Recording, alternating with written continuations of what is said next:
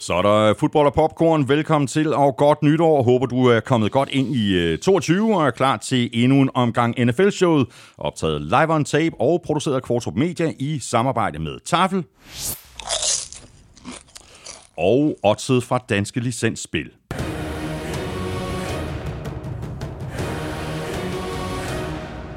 Husk, at man skal være minimum 18 år og spille med omtanke. Har du brug for hjælp til spilafhængighed, så kontakt Spillemyndighedens hjælpelinje Stop Spillet eller udluk dig via Rufus. Regler og vilkår gælder. Og derudover så har vi igen i dag øh, Hello Fresh med som partner, og hvis du ikke allerede er kunde hos øh, Hello Fresh, så er det nemt at blive det, og du kan ovenikøbet spare en masse penge på dine fire første måltidskasser helt op til 725 kroner, og det kan du på hellofresh.dk, hvis du bruger vores kode FRESHNFL. Mere HelloFresh senere her i udsendelsen, hvor vi selvfølgelig går øh, alle kampene fra 17. spillerunde igennem, og derudover så kan du se frem til endnu en dækquiz fra Søren Armstrong, Crazy Stats fra Willumsen, ugen spiller for Tafel, oddset, Quizzen og Tips 12'eren. Du ved, hvor du finder os. Det er alle de svanlige steder, og så kan du som altid lytte på Danmarks største og bedste fodboldsite, gulklud.dk, og selvfølgelig også på nflshow.dk, hvor du jo oven i hatten har muligheden for at støtte os med et øh, valgfrit beløb ved at trykke på linket til tier.dk øverst på siden. Det ligger lige ved siden af linket til shoppen, hvor du kan købe lidt af vores merchandise. Tak fordi du er med os. Tak fordi du downloader og lytter. Jeg hedder Thomas Kvartrup, og her kommer min medvært.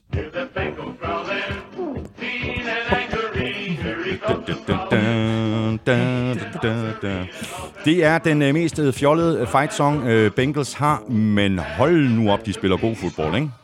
Under coronaen, der var der en meget populær serie på Netflix, som tog verden mere eller mindre med storm, fordi man ikke kan andet at give sig til, der hed Tiger King.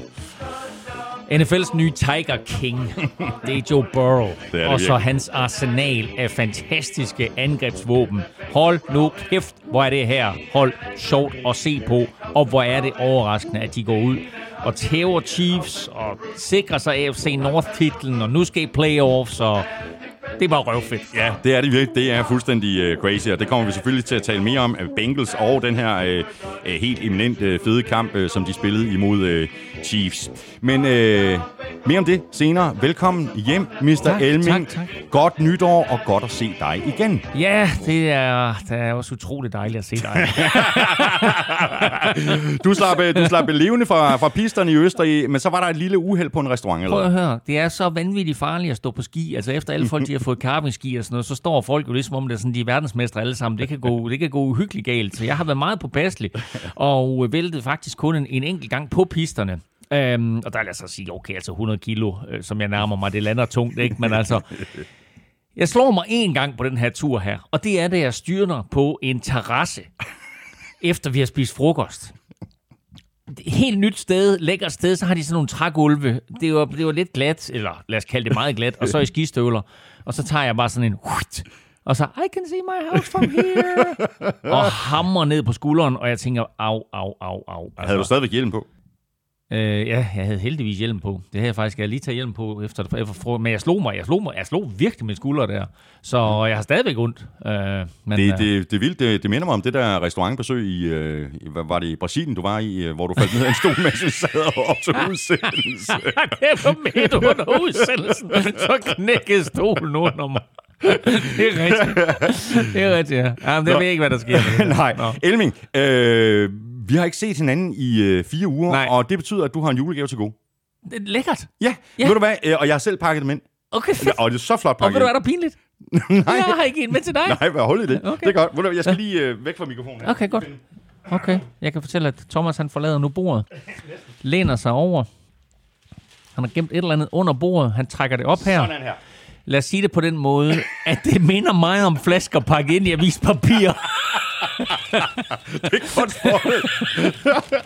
og jeg åbner her, og der står... Øh, Alia Vendimia Seleccionada Rioja. Demonizione de origine Calezzata. Ja, vi kan også bare gøre det kort. Det er en god rødvin. Og øh, ja. du behøver ikke åbne den anden, fordi det, den er nøjagtig med til. Okay. Og, og jeg er meget forvirret. Altså, den røde farve minder meget om 49ers farve, men ellers så kan jeg ikke se ideen i det her. Øh, det er god rødvin. Det er ideen. Er det, er det Det, er, gaven? det er simpelthen det. Ja, det er gaven. Wow, hvor er du sød, mand. Okay, hvornår har du har fødselsdag? Det er lige om lidt. Okay, fedt. Ja, 15. januar. Åh, oh, så får du en gave der. Åh, oh, tak, det glæder jeg mig til. Jeg er Godt. week efter. Kan du ikke, øh, kan du ikke lige hive fat i taffelsækken Jo. derovre? øh, Fordi det Er det også jeg- gaver? Det er også gaver. Okay, fedt. Jamen, vi åbner det nye år, som vi efterhånden har lukket mange af de gamle, nemlig med tafel, chili, cheese rings. Velkommen hjem, Claus Elming. Og så, værsgo, så tager vi lige en sour cream and onion. Det er da en klassiker, uanset hvilket tysk mærke man foretrækker. Men tafel har altså sin sour cream and onion. Og så har vi en uh, Move the Sticks, en ægte football chip. Og det er januar måned. nytårsforsætte er hermed gå i gang. Der er kun 13 procent, eller der er 13 procent protein, men 100 procent god smag i tafel, linse chips, ranch and sour cream. Good Thursday, good Thursday.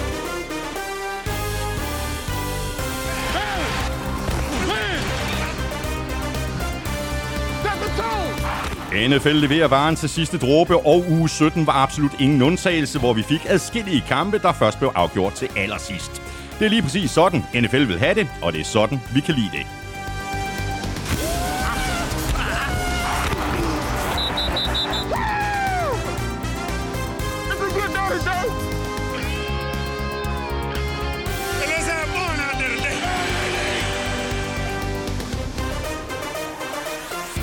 Med en spillerunde tilbage er mange ting nu afgjort i forhold til slutspillet, men der er stadig sidninger at spille om, og tre hold i AFC og et enkelt hold i NFC har stadig chancen for at komme med i det forjættede land. Jeg hedder Thomas Kvartrup, og med mig har jeg Claus Elming. Give me one now, folks. Nå Elming, øh, så fik vi lige øh, endnu en øh, super fed spillerunde, og som Christian Brinker Nordbæk øh, skriver til os på mailen, har der været en federe afslutning på klokken 19-kampene i år. Man havde jo brug for fem skærme mellem 21.30 og 22. Washington Eagles, Ravens Rams, Colts Raiders, Chiefs Bengals og Jets Box. Ja, det var fuldstændig vildt, ikke? Har der været en vildere spillerunde. Måske ikke en vildere afslutning på, på de tidlige kampe. Det var helt igennem forrygende, og det er jo det produkt, som NFL de aller, aller helst vil have på banen. Det er spændende kampe, og sådan der er fem lige oven i hinanden. Ja. Øh, og man kan næsten sige det på den måde, at det var overraskelserne, der udeblev, Ja. og det var overraskelserne, der blev skabt ja. i de fem kampe der. Ikke? Fordi Raiders overraskede, og Bengals overraskede, og de andre tre øh, hold, de havde jo alle sammen chancen for at tildele nogle øh, store favoritter nederlag, som så ikke skete alligevel. Og så var det øh, forholdsvis øh, crazy med Antonio Brown, der er færdig hos øh, Buccaneers nu efter det her lille optrin, lad os bare kalde det det, hvor Brown han øh, pludselig tog sit udstyr af og skred fra kampen i bar mave. Øh, meget, meget bizart. Hvad i alverden skete der lige der? Ja, det øh, er jo sådan lidt ligesom et øh, spil Orientekspressen, hvor man får en øh, masse forskellige clues, og så skal man så prøve at stykke sammen, hvad der er sket. Men øh, angiveligt har han jo været skadet i løbet af ugen med anklen. Og bliver først med klar til kamp kort før kampstart. Angiveligt siger han også til nogle trænere, men ikke til Bruce Arians, at han kan ikke fortsætte. Han har ondt i sin ankel, han kan ikke spille. Bruce Arians vil have ham på banen. Antonio Brown siger nej. Så siger Bruce Arians, så er du ikke en del af det her hold længere. Sagt på en anden måde, du er fyret. Mm.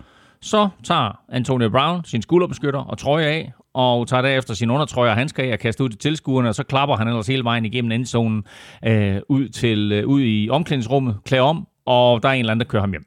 Mm. Uh, umiddelbart efter siger Bruce Arians, he's no longer a buck, og dermed så er Antonio Brown fyret. Uh, han har selv lige uh, skrevet en, en kort, et kort tweet, hvor han bare lige takker for muligheden. Uh, så uh, hvad der kommer til at ske herfra, uh, og, og, og hvad der helt nøjagtigt er sket, og hvordan det er foregået, det ved vi ikke endnu. Øhm, men øh, faktum er, at han er fyret. Dermed så øh, misser han øh, også en stor bonus, som han Som lå, lå til lige rundt om hjørnet. som lå lige rundt om hjørnet. Han lå til at, at få en million dollars i bonus, så der skal være sket noget, Ja, øh, siden ja. at det er sådan, at, øh, at, at det går så vidt. Men man kan så også sige, at Bruce Arians jo havde sagt, at når, når Antonio Brown kommer hertil, så er der altså ingen kære mor. Hvis han træder ved siden af, så ryger han ud. Og han har troet ved siden af flere gange, og Bruce Arians har på en eller anden måde lavet Kermit-munden, og så som, okay, vi beholder ham. Og især her efter Chris Godwins skade, ikke? Ja. Øh, men øh, nok var nok, og øh, nu rører han altså ud, og øh, så kan man så vurdere, om det er øh, om det var overilet af, af Bruce Arians på sidelinjen, eller det var, det var nok en smule overilet af Anthony Brown, men altså på den anden side, hvis man er fyret, så tager man sit gode tøj og går. Ja, og på eller, den anden side, eller smider sit gode tøj og går. Ja, men hvis man nu skal tage, tage Antonio Brown en lille bit smule i, i, i forsvar, det er jo nemt at skyde mod ham, Ja, ja, øh, fordi, ja, præcis. fordi han er så crazy. Ikke? Øh, men hvis han virkelig har en, en skade, og ikke føler, at han kan Ja. ja. komme, gå Ja, ja. ind og spille, Ja. ja. og så træneren står Ja. og siger, at du skal spille, fordi Ja. ellers er du fyret. Præcis. Det er jo også øh, sådan lidt over grænsen. Ikke? Det er det, men, men Bruce Arians blev spurgt til det på pressemødet mandag. Øh, søndag sagde han, jeg gider ikke snakke om nogen, der ikke er her. Mm. Sagt på en anden måde, jeg gider ikke snakke om Antonio Brown. Mandag fortsætter pressen selvfølgelig med at spørge ind til Antonio Brown. Han er lidt kort for hovedet, Bruce Arians, men han siger trods alt, at han ikke har hørt, at Antonio Brown er skadet. Men altså, han ved, at Antonio Brown er ankelskadet i, i ugens løb. Han ved, at han ikke er trænet med torsdag og fredag. Han ved også, at han er meldt øh, måske kampklar søndag, og så bliver clearet kort før kampstart. Så alt det der ved han. Uh, at han så måske ikke har hørt i kampens hede, at Antonio Brown har meldt sig øh, uegnet til at fortsætte med at spille. Øh, det, det, ja, det, det siger Bruce Arians i hvert fald, at han ikke har hørt. Men, uh, men det er der, vi er. Uh, og så er der jo rigtig, rigtig mange, der siger, uh, vi har aldrig set noget lignende. Uh, og det er korrekt, at vi ikke har set en spiller forlade banen på den måde, og så uh, vinke af publikum og kaste øh, både trøje og, og handsker ud til publikum. Men tænk tilbage på, vi skal ikke ret langt tilbage, 2018, hvor Vontae Davis, cornerbacken, ja, jo lige pludselig for Bills i en kamp mod Chargers, ja. siger, jeg gider sgu ikke mere. Nej, det er rigtigt. Og så, øh, og så da, gik de i omklædningsrummet til pausen, og så klædte han om, og så gik han hjem. og så så vi ham ikke igen. Det var slut på hans karriere, Vontae Davis. Ja, det er jo helt crazy. Ikke? Ja, det er fuldstændig glemt. ja. Og, øh, og nu her, der, øh, der er det lidt det samme med Antonio Brown. Hvis det kommer frem, at han er skadet, øh, og at han bliver fyret på godt papir der, fordi han ikke vil gå ind igen, så er der ikke nogen tvivl om, at han får en chance et andet sted. Så kommer han til at spille fodbold igen. Hvis det bare er endnu et, et crazy act fra, fra hans side, så kan man godt være i tvivl om, at han får chancen igen. Både øh, Mike Evans, Rob Gronkowski og især Tom Brady var ude efter kampen. Og øh, øh, hvad skal vi sige, bakke ham op og sige, at de håbede på, at han fik den hjælp, han havde behov for, fordi han havde behov for en eller anden form for hjælp. Uh, input uh, her fra Andreas Svane på uh, Twitter. Uh, nu tager vi lige den uh, sjove hat på, fordi uh, han skriver sådan her, når I snakker Antonio Brown i NFL-showet, forestiller jeg mig, at USFL genopstår. Trump som ejer af New Jersey Generals, Cam Newton som quarterback, Antonio Brown som wide receiver og Urban Meyer som head coach. Det er sgu da must see, must så, see TV. så, så får de en god start i USFL. Men altså, jeg prøv at høre, det er, det er da ikke umuligt. Antonio Brown, han spiller i USFL. Og er klar over et scoop, det kunne være for Ja, dem. så også. Så nå, det kunne være meget sjovt. Nu må vi se. Ja. Nå, videre til noget øh, lidt mere øh, alvorligt. Øh, Antonio Brown er altså... ikke, det var alvorligt nok. Det. Jo, jo, men du tænker på det sidste her. Nå ja, okay. Ja. Ja. Antonio Brown er, er, er færdig i, øh, i NFL i hvert fald øh, forløbig, og det er Michael Gallup så øh, desværre også. Øh, han er ude for, for resten af sæsonen med en skade. Ja, det, det, er- det er ærgerligt for Cowboys, fordi øh, deres angreb ikke spiller i forvejen, men altså, de har den der tre, øh, tre receiver-duo, som øh, måske er NFL's bedste, ah, måske lige ud over Bengals, men altså, øh, han bliver skadet på et touchdown-catch, øh, som egentlig ser lidt mærkeligt ud, men øh, får altså en korsbåndsskade. Og igen kan man jo undre sig over, om, om det er underlaget, der er skyld i det, eller, eller hvad der sker. Men i hvert fald, så øh, må vi også rose nogle af de her NFL-receiver for øh, at bare holde fast i bolden, uanset hvad der sker. Fordi han river altså sit korsbånd i stykker på et catch, og han smider ikke bolden på jorden. Han ligger der, og han er skadet, og han holder fast i bolden. Øh, og øh, det er, det er et kæmpe slag for Cowboys, og det er super ærgerligt ja. for Michael Gallup, som jeg mener er i sit sidste år på kontrakten. Ja, ja. Så han er selvfølgelig håbet på at cash in. Nu øh, bliver der selvfølgelig stillet et spørgsmålstegn ved, hvornår han kan være tilbage igen, fordi en korsbåndsskade her i start januar, det betyder, at han tidligst er tilbage i, ja, altså jeg vil ikke sige midt oktober. Mm. Tidligst. Ikke? Er der andre øh, skader, vi skal nævne her i begyndelsen af udsendelsen? Vi kommer til at tale øh, om nogen i, i løbet af udsendelsen, mm. men altså Joe Burrow, Kyle Pitts for eksempel. Øh, ja, Kyle Pitts kommer jeg til, til, tilbage til. Joe Burrow også en lille bitte smule. Øh, altså, øh, lidt bekymrende selvfølgelig for Bengals, at han udgår med den der knæskade der, og at, øh, at de må sætte der, deres backup Brandon Allen ind til at tage de sidste øh, par plays. Øh, men altså, han går selv ind på banen, og han krammer modstanderne efter, øh, nogle af modstanderne i hvert fald, øh, efter kampen og så videre. Så øh, jeg, jeg tror, det ser okay ud. Lad os bare øh, tage et øh, kig på slutspilsbilledet. Øh, nu er der en del ting, der er ved at være på plads her, hvor vi kun mangler en øh, enkelt spillerunde. AFC først. Titans er seedet etter, har sikret sig divisionen.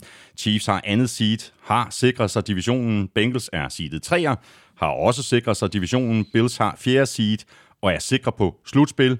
Patriots har femte seed, de har også øh, sikret sig slutspillet. Colts har lige nu 6. seed med 9 og 7. Chargers, de er også 9 og 7, og de har syvende seedet. Og så har vi øh, tre hold, der stadig har chancen, og det er Raiders, Steelers og Ravens. Og vi får en, øh, en ganske spændende afslutning på sidste spillerunde. Jeg tror måske, jeg havde håbet på, at der havde været lidt mere i spil, for når vi kommer til øh, NFC-halvdelen, så er der kun en, en enkelt slutspilsplads øh, at, at kæmpe om. Men altså, der er masser af sidninger. Der er jo ikke en eneste sidning på plads i AFC endnu. Den eneste sidning, der er på plads overhovedet, det er, at Green Bay Packers øh, bliver seedet etter i NFC-halvdelen. Men øh, der er en del ting at spille om, og så er der altså de her to playoff-pladser i AFC-halvdelen, som vi ikke ved, øh, hvordan ender. Og så er der selvfølgelig, om Bengals skal ende tredje eller fjerde seed. Ja. Og inden vi bevæger os videre til NFC, så er der lige et øh, spørgsmål her fra Jonas Arielsen. Han skriver sådan her, jeg er selv kæmpe Titans-fan, men hvordan ender vi lige som first overall i AFC? Julio Jones flop, Bud Dupree semi-flop, Kong Henry ude, Tannehill mange interceptions, og så de mange skader. Det kræver en forklaring. Jamen altså, forklaringen er selvfølgelig deres gode start. De var 8-2, og de var rigtig, rigtig godt kørende. Og så har de faktisk ret imponerende øh, vundet øh, fem ud af otte kampe uden Derrick Henry. Og det, er- det er ret imponerende. Og derudover så er der en lille faktor, som hedder, at de vandt den der meget famøse kamp over Kansas City Chiefs, som de ikke burde have vundet, men som de vinder i, var var det egentlig ikke i overtime, tror jeg, de vinder den, ellers så er det til aller, aller sidst i fjerde kvartal. Øh, Og det betyder jo, at de har tiebreakeren over Kansas City Chiefs, så vinder de begge to i sidste spilrunde, så er det Titans, ja. der er seedet etter i AFC. Titans, seedet etter. Wow. Ja, så fik vi også den med. Ja. ja, Øh, NFC, øh, der har Packers lige nu, ja, det ender de også med at have. De har første side og har sikret sig divisionen, og øh, det kommer altså til at gå igennem øh, Green Bay i NFC-halvdelen. Rams, de har andet seed og er sikre på slutspil. Buccaneers har tredje seedet og har sikret sig divisionen. Cowboys er fjerde seed. De har også sikret sig divisionen. Cardinals er seedet femmer. De er sikre på slutspil. 49ers har lige nu 6. seed med øh, 9 og 7. Eagles er seedet 7'er, også med 9 og 7, og de er sikre på slutspil. Mm. Og så har vi et øh, enkelt hold, der stadig har chancen, og det er Saints, der er 8 og 8. Og det er måske øh, her, Elming, at du øh, lige skal forklare lidt om øh, det, der foregår her omkring 6. og 7. seed, fordi hvorfor er Eagles sikre på slutspil, mens 49ers ikke er? Det er meget sjovt, fordi jeg sad og kiggede på det her scenarie i går. og der var Eagles faktisk ikke skrevet op til at være sikre på slutspil. Men jeg sad og kiggede rundt på de kampe, der kommer i den kommende weekend, og de scenarier, der vil udspille sig for Eagles, inklusiv hvem de havde tiebreak over. Og jeg kunne ikke se et eneste scenarie, hvor Eagles ikke kom i slutspillet. Og så faktisk sådan i løbet af formiddagen, så kom der en opdatering på, at Eagles var klar på slutspillet. Mm. Øhm, her midt på ugen, onsdag eller torsdag, der kommer NFL altid med sådan en, en, øh, en opdatering over, hvad der bliver spillet om et kommende weekend. Den offentliggør vi også i en dansk version på, på Gud Klud. Øh, vi kalder den altid, det spiller de om i weekenden. Og der kan man så se de forskellige scenarier ridset op, mm. men der er Eagles altså klar på en slutspilsplads, og det er de blandt andet, fordi de har tiebreakeren øh, over Saints. De slog Saints. Øh, de har også en tiebreaker, der gør, at de ikke øh, kan ryge ned under Fort Niners, fordi Fort Niners er 1 og 4 i NFC-halvdelen, mens øh, Philadelphia Eagles mindst ender øh, 3 og 2 og formodentlig 4 og 2. Øhm, men øh, så der er, altså, der er en masse små tiebreaker indbyrdes der, der gør, at Eagles ikke kan ryge over slutspillet, men det kan 49ers Ja, godt. præcis, ja. Øh, to spørgsmål her øh, relateret til øh, corona. Øh, de kommer begge to fra Hamza Bav. Øh, spørgsmål 1 lyder sådan her. Når vi når playoff-kampene, kommer coronaen så ikke til at være holdenes største modstander? Jeg mener, et coronaudbrud hos et af holdene op til en playoff-kamp er vel nærmest lige med et nederlag. Kan det forventes, at holdene går mere i bobletilstand end hidtil? Jeg tror godt, vi kan forvente, at de går mere i boble, end vi har set det her i øh, december måned. Jeg tror dog ikke, at det bliver lige så voldsomt, som vi så sidste år. Skal man se på den positive side, så er, eller har NFL allerede været hårdt ramt af øh, corona. Øh, og derfor er vi måske forbi det værste. Skal man se på den negative side, så kommer den store bølge til USA først nu her. Mm. Øh, så det kan også ramme NFL-holdene. Til gengæld så har NFL-holdene jo så, eller NFL jo så indsat nye regler, som gør, at selv øh, positive spillere, altså corona-positive spillere, der er vaccineret, men ikke viser symptomer, gerne må spille. Mm. Ja, det, øh, jeg tror faktisk, det relaterer til øh, spørgsmål nummer to. Øh, han skriver sådan her, det virker til, at spillerne ret hurtigt kan komme retur, mm. efter de har haft øh, covid i øh, NFL. Øh, kan I uddybe NFL's procedurer mere præcist, og måske mere om, hvad holdene gør af tiltag for at undgå større udbrud, hvad enten det er pålagt dem eller noget, de selv vælger? Jeg, jeg har ikke øh, indblik i, hvad de forskellige mandskaber gør hver især, men altså, jeg har set øh, flere forskellige videoer fra træningsfaciliteter omkring, hvordan man tjekker ind på faciliteterne, og hvordan man, man bliver testet osv. Men altså, NFL var jo nødt til at ændre deres egne regler, som vi talte om for et par uger siden, øh, da de lige pludselig flytter de her par kampe, og der er de nødt til at indgå en aftale med Spillerforeningen om, altså, hvordan får vi de bedste spillere på banen, for vi kan ikke risikere at stille et produkt, i grundspillet, og slet ikke i slutspillet, øh, uden for eksempel en, altså lad os sige Aaron Rodgers, øh, eller en Patrick Mahomes, eller en af de andre store stjerner, ikke? Altså hvis de lige pludselig får corona, men ikke viser symptomer osv., så, videre, så lige pludselig så lemper de lidt ja, på deres egne ja. regler. Og så kan vi lige øh, runde den her del af udsendelsen af med en, øh, en sørgelig nyhed eller en sørgelig historie, og det er, at øh, NFL har mistet en af de helt store profiler, som har været med til at gøre NFL til det, det er i dag. John Madden, han var øh, på mere end en måde en øh, stor mand, og han døde altså i øh, sidste uge, 85 år gammel. Ja, en, en meget, meget vigtig personlighed øh, i NFL som helhed, fik selvfølgelig sin første... Øh, kendisgrad i NFL i form af, at han var cheftræner for et Oakland Raiders-mandskab, som bestod af en masse bad boys. Altså, jeg har læst den fedeste bog, nu kan jeg desværre ikke huske, hvad den hedder, men øh, jeg skal nok finde ud af det. Øh, det kan være, at den ligger på BookBeat. Øh, omkring Altså, hvordan... De, altså, jeg ved godt, det lyder forkert det her, men altså, de mødte skide fuld op til træning, og de var bare nogle bad boys, der gik ud og festede efter træning og efter kamp. Og på et tidspunkt til en eller anden træning, der kommer der en spiller øh, ridende ind, nøgen på en hest. Og der er John Madden, han er bare iskold, så siger han, gå lige ind, dit udstyr ligger i omklædningsrum, vi begynder om 10 minutter. altså, og, og, og gider du parkere hesten? ja, præcis. Men altså, han var, han var så fed en, en person, øh, og han var den helt rigtige mand for det her Oakland Raiders mandskab, og han var kun 32 år gammel, da han blev head coach, og var på det tidspunkt den yngste head coach i NFL's historie.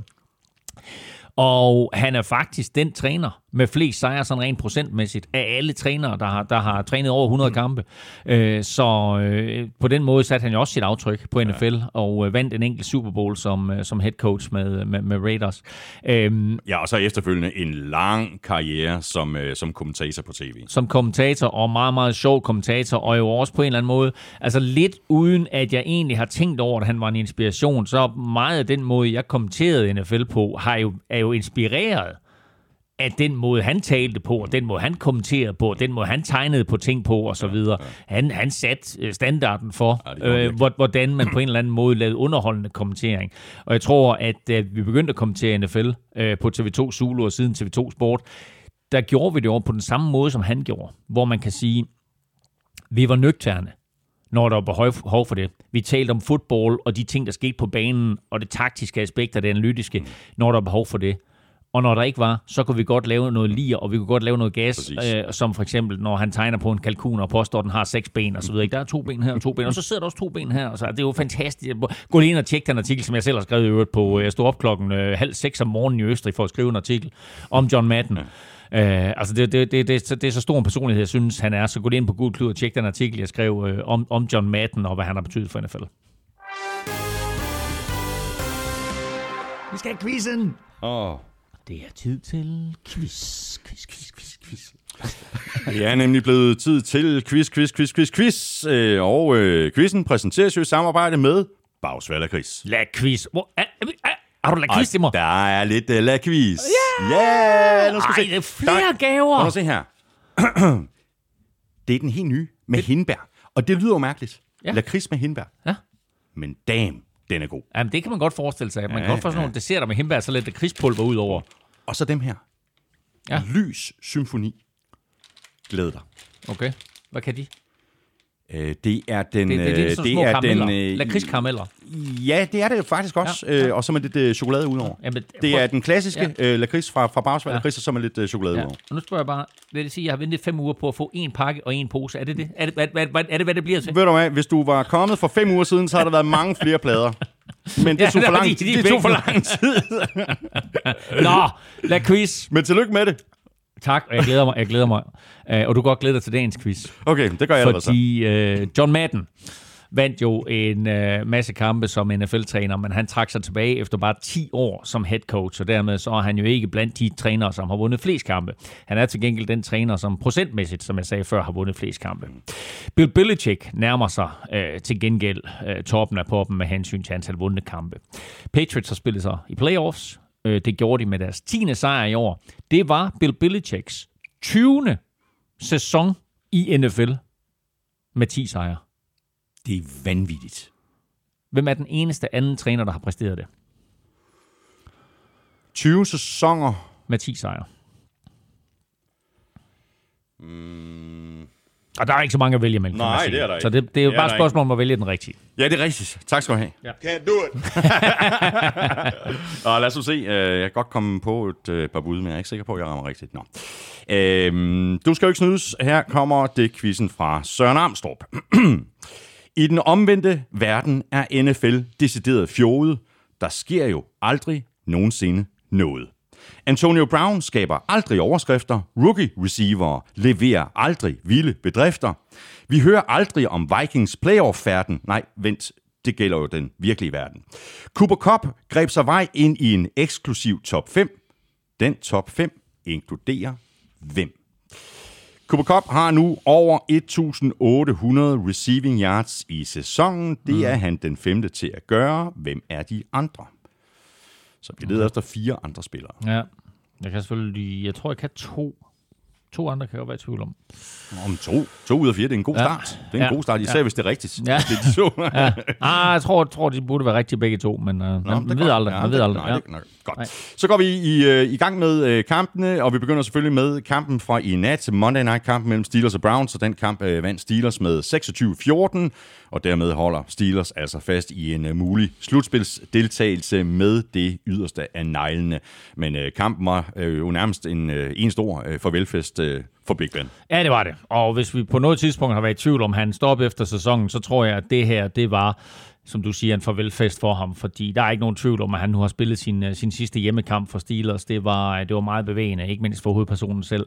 Øh, tilskuerne havde masser af øh, farvel og tak-skilte med. Øh, jeg tror aldrig, der har været flere trøjer med nummer syv øh, på stadion. Og så fik han lov at slutte kampen af med at øh, tage knæ, hvor han blev omringet af sine holdkammerater, øh, og Heinz Field jo nærmest eksploderede. Øh, han tog en æresrunde derefter. Øh, først sammen med holdkammeraterne, og så lod de ham gå, og så gik han rundt, mens holdkammeraterne stod og klappede ind midt ja, på banen, så stod han, og så, mod, så gik han rundt hele vejen langs øh, Heinz Field der, og alle tilskuerne blev hængende, der var fuldstændig udsolgt, selvfølgelig proppet øh, til ikke bare sidste stol, men nærmest sidste stolplads, og øh, fik en stående ovation og en, og en kæmpe hyldest, da han øh, forlod banen der, mens tilskuerne de bare råbte, let's go Ben, Ja. let's go Ben. Ja, og en fortjent hyldest til, til, til Big Ben, øh, der jo ikke spillet sin, sin bedste kamp i karrieren. Øh, Det vil være, være synd at sige. Men, men han slutter sin karriere på hjemmebane 13 og 0 imod Browns. Det er altså helt vildt, Ja, det er- ja, det er 13 og 0? Ja, det er ikke tabt til. Browns. Ja. Ever. Nå. Det er helt vildt. Altså, så, så var der en fan på, som var der fan, der, der holdt et skilt op, hvor der bare stod, Fantastic. Altså, det er næsten en fantastic statistik, det der. Og Ben uh, Roethlisberger var selvfølgelig den uh, helt store historie i den her kamp, men uh, TJ Watts, uh, han spillede nu også en, en forholdsvis okay kamp. Ikke? Nej, det gjorde han. Han havde 4-6 i kampen her, og han er nu på 21,5 i sæsonen. Det er vanvittigt med de skader, han har haft undervejs. Præcis. Ikke? Han har altså set ud, øh, set ud nogle, nogle kampe. Ikke? Michael Strands rekord øh, er på 22,5, så altså, der er jo en vis sandsynlighed for, at han når det der sack, eller halvandet, halvandet sack skal han jo have i den sidste kamp for at, øh, at overhale ham. Øh, Steelers forsvar ville på en eller anden måde bare gerne give sig selv chancen for at komme i playoffs og give Ben den her ja. sidste sejr på hjemmebane. Så de lavede ni 6 på Baker Mayfield. Altså, det var helt vildt at se på. Nu lever Steelers faktisk stadig, men øh, de skal så bruge en sejr over Ravens og et Colts-nederlag til Jaguars for at komme i playoffs. Og så er der faktisk et tredje scenarie, som jeg har siddet og regnet lidt på. Det kommer mm-hmm. jeg tilbage til senere. Okay. Øh, Browns, øh, de kommer ikke i slutspillet. De er 7 og 9. Øh, en vanvittig skuffende sæson. Ja, det, du må sige, de er ude af playoffs, og det var de allerede, inden de gik på banen. Øh, alligevel så kunne man vel forvente, at, at de gerne ville vinde i Pittsburgh, men øh, i stedet for at løbe bolden med Nick Chubb, så lå de det hænge på en øh, småskadet Baker Mayfield. Og, øh, og udover de der 9-6, så var han, som vi har talt om det et, altså flere gange i løbet af de seneste uger, øh, upræcis med sin kast, ja. kaste bag ved sin receiver, kaste ud over sidelinjen. Altså, han spiller bare ikke godt. Kaster også to interceptions øh, og ramte på under halvdelen af sin kast for, for 185 yards jeg kan godt se Browns gå efter en quarterback i næste års draft. Øh, og man skal bare lægge mærke til, at i stedet for en playoff-plads, så nærmer Browns sig faktisk et top 10-pick til næste år. Det er enormt skuffende for et hold, som vi havde regnet med at skulle i playoffs, og som på papiret har et meget talentfuldt mandskab. Ja, netop på papiret. På, på, på papiret. Steelers 8-7-1, de spiller ud mod Ravens. Browns er 7-9, og de spiller hjemme mod Bengals. Videre til øh, Bears Giants, en øh, forholdsvis øh, ligegyldig kamp, i hvert fald i forhold til slutspillet. Bears forsvar dominerede kampen, og Giants havde meget lidt at skyde med, men vi fik da set et par af de unge stjerner fra Bears øh, vise sig frem. Ja, en, en meget sjov kamp i øvrigt, fordi Giants jo har Bears pick i draften. Øh, altså i første runde, mm. øh, på grund af Justin Fields-traden, så du ved, det er sådan lidt, skal vi, skal vi vinde, skal vi ikke vinde? øh, men jeg tror, at Giants gik ind til den her kamp og sagde, vi gider sgu ikke at vinde. Øh, men Bears til gengæld øh, har Justin Fields. Han er selvfølgelig ikke med i den her kamp, han er skadet, men vi så et par andre spillere, et par andre af de unge spillere vise sig frem. Øh, receiver, Donald Mooney, mm. øh, griber syv bolde, der scorer touchdown. David Montgomery løber bolden 24 gange, han er super fed at se på, øh, får 64 yards, scorer to touchdowns. Øh, tight end Cole Komet var godt godt nok lidt stille, men er altså også en god spiller, så de har altså en rigtig, rigtig god trio der, når de så får Justin Fields ind, og han måske får lidt mere NFL-erfaring, så er det ikke helt tosset, Nej, det, det. det vi har at se på her. Nej, der er noget at arbejde videre med. Uh, så har vi en anden spiller, nu har han jo ikke nogen uh, vorhar, uh, Robert Quinn, uh, mener han er 31 eller 32, mm. og så satte han jo faktisk en, en noget bemærkelsesværdig rekord i den her kamp. Det gjorde han nemlig. Uh, han overhalede Richard Dent for flest sacks i Bears-historien i en enkelt sæson. Uh, Dent lavede i 1984, der lavede han 17 sacks. Jeg boede i USA der i 85-86, det var der, hvor Bears havde det her fantastiske forsvar, og øh, jo vandt Super Bowl 20. I den Super Bowl 20, der blev Richard Dent, øh, der blev han faktisk MVP. Øh, quarterback Jim McMahon var ude bagefter og sige, hvorfor, hvorfor blev det ikke mig, at Jim McMahon spillede en fuldstændig vanvittig kamp, men altså, det var måske symbolsk at det er Richard Dent. Ligesom det er jo lidt symbolsk, da Ray Lewis han blev Super Bowl MVP i Super Bowl 35, så var han bare repræsentanten for forsvaret, for du kårer ikke et helt forsvar som MVP. Men det her 46 defense, som, som Bears spillede med der i 1985, det var jo fuldstændig umuligt at gøre noget ved for modstandernes for, øh, angreb. Den eneste, der var i stand til at besejre Bears det år, det var Dan Marino jo faktisk. Men han bliver, han bliver så slået ud i semifinalen øh, og fik aldrig chancen. Richard Dent, kæmpe stor profil for Bears der i 80'erne. Han bliver altså overhældet. Robert Quinn kommer op på 18-6 øh, i sæsonen. Øh, og vi kan godt ærge os lidt over, at han kom jo til, til Bears sidste år, øh, og vi kan godt ærge os over, at vi ikke på noget tidspunkt ligesom har fået lov til at se Robert Quinn og Khalil Mack være raske på samme tid. Mm. Det kunne nemlig være fedt. Det kunne det. Og så ved jeg ikke, om der findes en, øh, en pille, som man kan tage, øh, og at effekten af den pille øh, så gør, at det er til at holde ud og, og sidde og se på Giants angreb. Det virkede jo... Det hedder en sovepille. det virkede, eller et eller andet meget smertestillende, ja. jeg, ved, jeg ved det ikke. Det virker nærmest til at være ikke eksisterende. Mike Glennon, 4 af 11 for 24 yards mm. og to interceptions. Mm. Jeg gentager. 4 af 11 for 24 yards og to interceptions. Kan vi ikke bare blive enige om, at det var en pinlig indsats af hele holdet, og af Mike Glennon. Jo, og du bringer du fire, øh, tallet fire, nu bringer du det på banen, og jeg vil bare sige, altså fire turnovers af Mike Glennon, sækket fire gange, og som du siger, fire completions i hele kampen for 24 yards. Altså Giants havde 151 yards, 151 yards i hele kampen, lavest for dem øh, hele sæsonen selvfølgelig. Men helt utroligt, så nåede Saquon Barkley faktisk over 100 yards på dagen. Men man må bare stille sig selv det spørgsmål, selvom vi sagde noget andet i sidste uge, at Joe Judge angiveligt skulle være fredet. Det her, nej, det her, det, det her, det var vanvittigt vanvittigt pinligt. Jamen, Ikke? Altså, og man bare sige, man bare sige, okay, altså Joe Judge på den ene sidelinje, og Matt Nagy på den, på Ja, den anden ja, ja, der er sidelinje. pres på, ikke? Altså, jamen, de to der, ikke? Altså, de Jo. ryger ud med badevæg. Jeg kan ikke se Joe Judge fortsætte efter, den, efter den kamp her. Nej, præcis. Og, men det er jo sådan noget, det er jo ligesom med, med politikere og ministre, og jeg ved ikke hvad. Så længe man ikke er fyret, så er man ansat. Altså, så længe man ikke er fyret, så har man ledelsens opbakning. Hvor, og i men det- og i hvis, det øjeblik- Hvis man skal vide noget mere om det, hvor kan man så lytte til en podcast om politik henne? Ja, men, ja, ja, der kan for eksempel lytte til Born Unplugged, men man kan også bare lytte til NFL-showet. det er også masser af politik ser, i vi følger i hvert fald den der situation til. Ja, ja, men må ikke, øh, må ikke øh, begge de øh, to head coaches er to af de head coaches, der ryger, det tror jeg. Altså, som vi sagde sidste uge, Joe Judge skulle, skulle angiveligt være fredet, men altså den her kamp her, og, og deres quarterback-situation er selvfølgelig noget hø, fordi de prøvede, øh, hvad hedder han, Jake Fromm der i sidste uge, ikke, hvilket var en total katastrofe, og så satte de Mike Glennon ind i stedet for, og nu får Mike Glennon lov til at starte. Mm.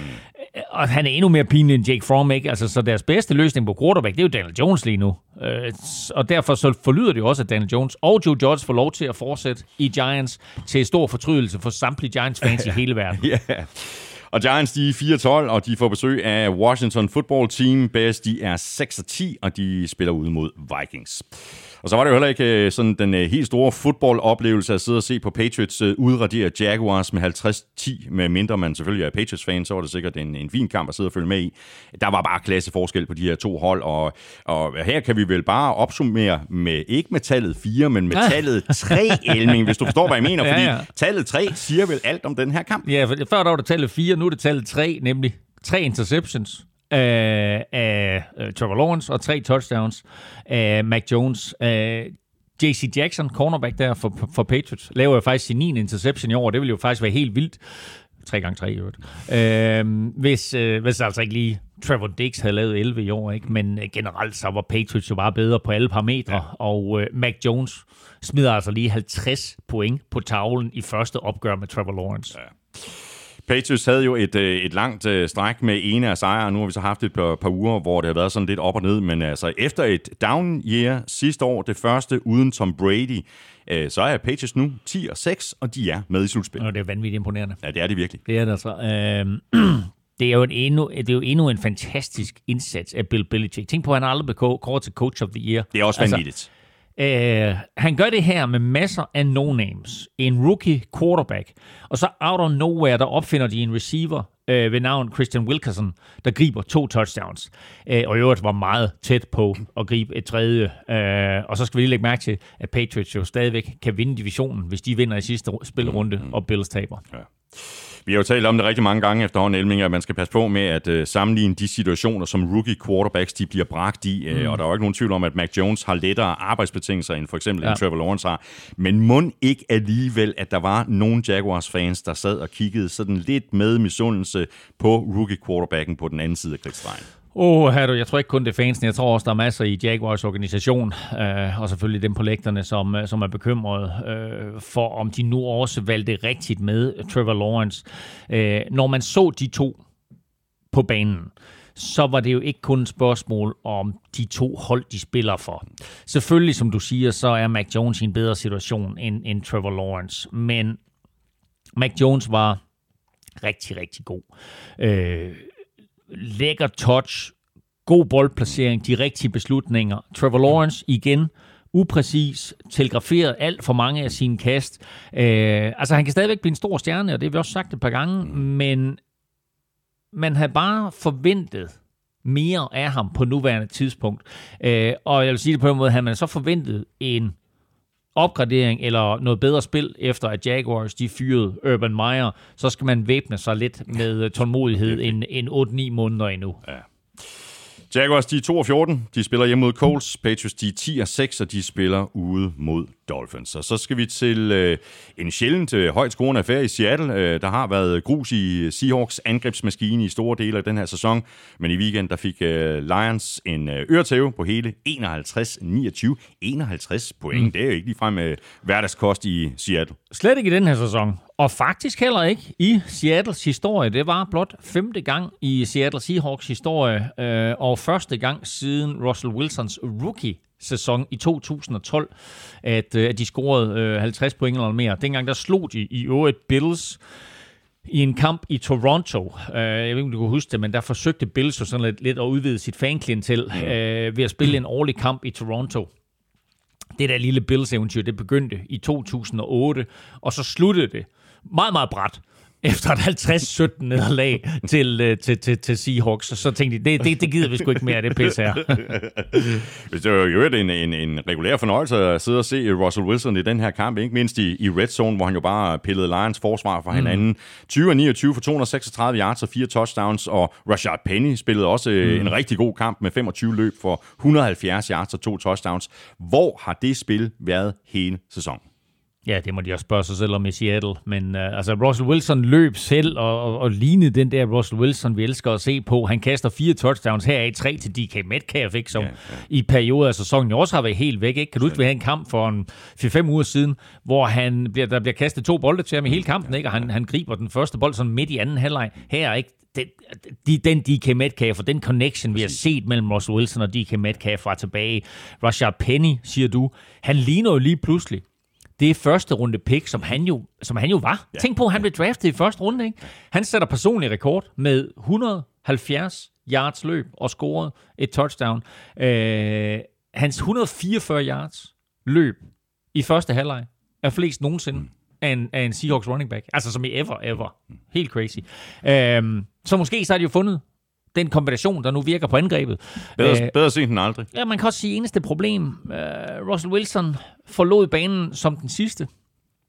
Skrev autografer til de fans, der nu gad at, at, at, at blive der og blive hængende lidt og så videre, og, og, og på en eller anden måde hyldede ham ikke helt den samme hylde, som Big Ben fik. Men det mindede trods alt om et farvel, yeah. det her. Og han lignede en mand, som har spillet sin sidste hjemmekamp i Seattle. Der har været øh, langt øh, mellem snapsene for Lions i år. Et af lyspunkterne må så være, og vi talte faktisk også om ham i sidste uge, øh, årets fund for Lions må være Amon Ra St. Brown. Lions havde en virkelig solid draft tilbage i april, øh, hvor jeg synes, de fandt mange vigtige brækker til øh, fremtidens hold, men det største stil er nok øh, Amon Ross St. Brown, som jo er blevet Lions svar på Cordell Patterson eller øh, Debo Samuel. Han er jo egentlig receiver, men kan også bruges som uh, running back. Han griber otte bolde her uh, i et femte kamp i træk med otte receptions. Uh, han scorer touchdown. Han løber bolden to gange for 23 yards og scorer også et touchdown.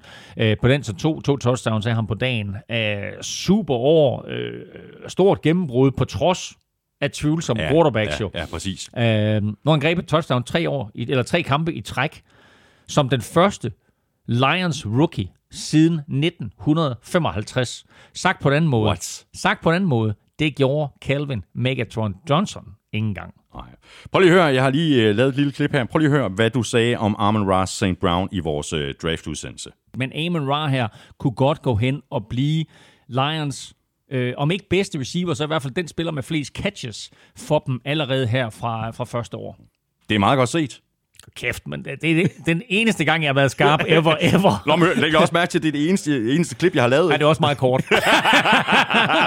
Hvad hedder det? Det det er han. Han har 82 catches. Øh, TJ Hawkinson har 61. Sådan, ja. Han har også flest yards, han har også flest touchdowns, så altså en, en super rookie-sæson af Amon Ra.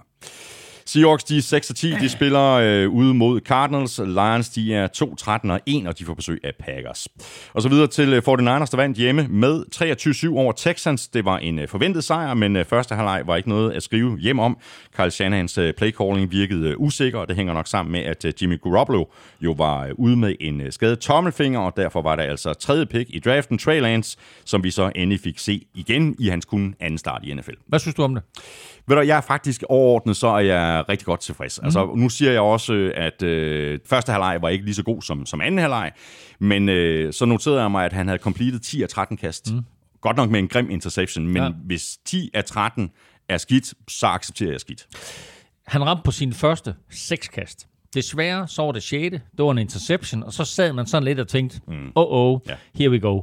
Men så synes jeg faktisk lidt, ligesom du siger, at han fandt sig selv. Han ramte på du siger 10 og 13 i anden halvleg. Han ramte på 11 af sine sidste 17 kast med to touchdowns, og han vidste godt, hvor han skulle gå hen med bolden.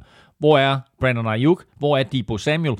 George Kittle fik måske lidt mindre opmærksomhed, end han ville have gjort, hvis det var øh, Jimmy G, der var quarterback. Men generelt er jeg faktisk overrasket over, hvor godt øh, Trey Lance spillede, fordi jeg var meget bekymret på Fort Niners vegne, da jeg så, at han skulle starte. Ja.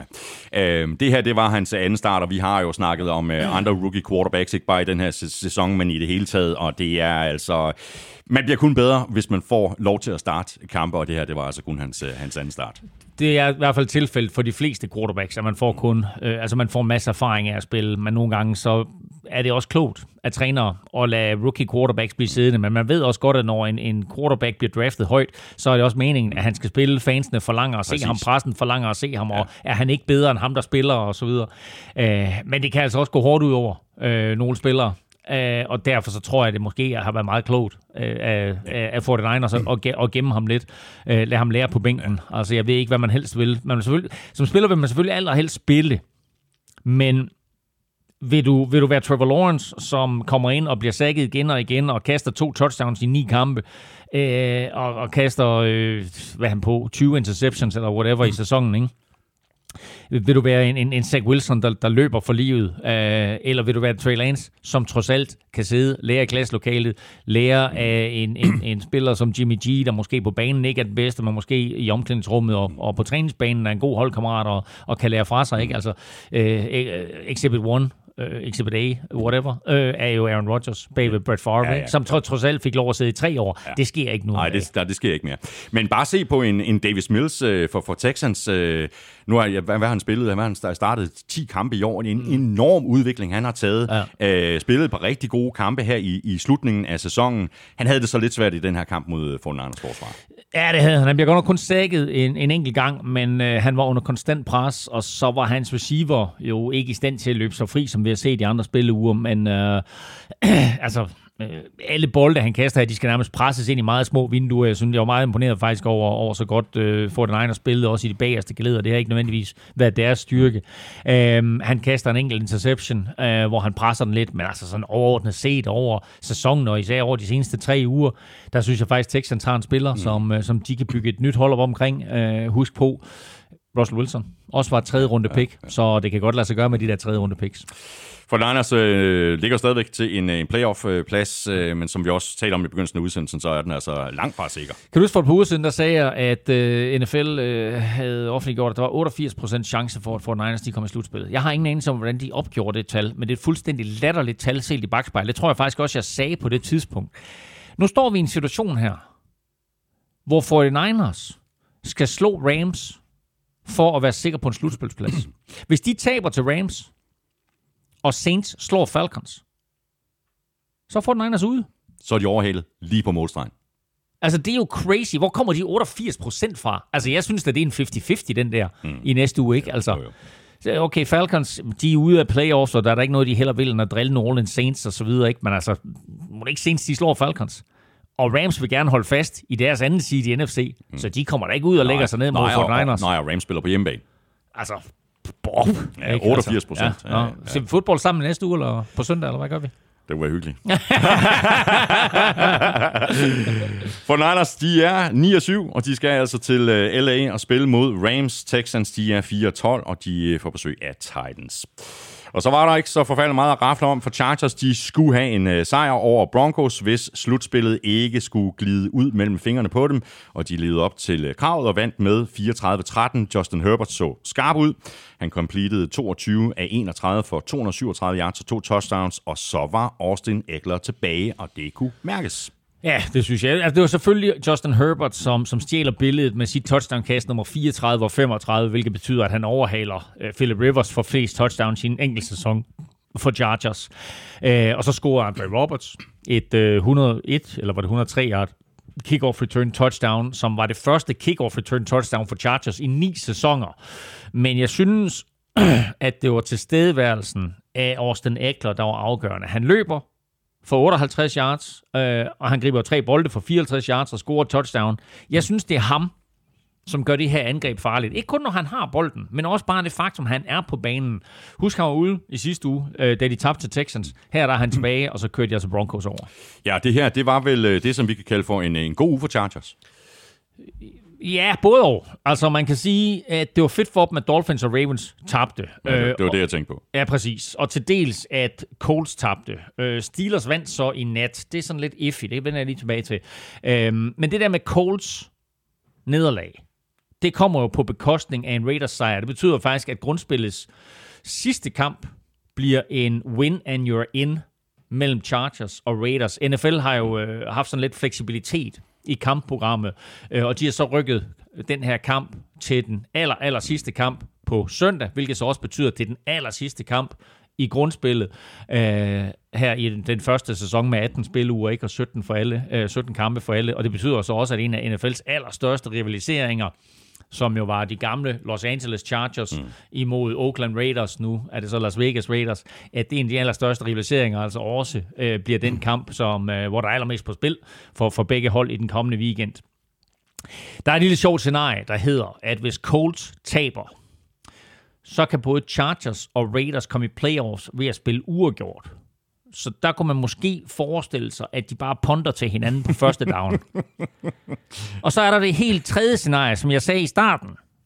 Nemlig, at hvis Colts taber, og Raiders og Chargers spiller uafgjort, og Steelers vinder, så er de alle sammen 9, 8 og 1 og så har jeg ingen anelse om, hvem der går i slutspillet. lad, os bare, lad os bare satse på, at det ikke sker, for de der tiebreak-regler, der er de her godt nok ikke for småbørn. Har du, siddet, har du, læst, har du, har du læst sådan nedad? Ja, ja. Tiebreak-reglerne? Jamen, jamen, jeg, jamen, jeg, jeg, De står jeg, inde på- jeg, jeg, jeg, de står inde på Google. Jamen, det er godt, jeg taber, jeg taber sutten efter, siger efter, efter igen, tiebreak vil 4, sige- så, så er jeg hægtet af. Jeg lægger en artikel op, enten onsdag eller torsdag, der hedder, det spiller de om, og der kan man se Sådan. alle de scenarier, der kan komme i spil. Stærkt. Og så synes jeg faktisk, det her det var noget af det bedste, vi har set fra Drew Lock i rigtig lang tid. Øh, Heller ikke, fordi det siger alverden, men øh, han øh, completed 18 af 25 for 245 yards og touchdown. Det var så det positive. Øh, Broncos forsøgte så med et øh, kendt trickspil. det gik så helt galt. Ja, altså... Øh, jeg ved ikke, om Chargers de var forberedt på det, eller, eller, eller hvad der skete, men de faldt i hvert fald ikke for den. Øhm, Broncos forsøgte en Philly special. Altså hvor quarterbacken løber i en retning, og bolden går i en anden retning, og så kommer bolden tilbage, og så skal den kastes til quarterbacken, øh, som vi jo så Philly score på i, i Super Bowl mod Patriots. Men altså, det gik helt i skud og mudder fra start. Øh, Chargers havde, som jeg sagde, helt styr på, på spillet. Øh, og bolden bliver godt nok kastet, og Drew Lock griber godt nok også bolden, men det gør han for, for en yard plus og en yard kort af mållinjen.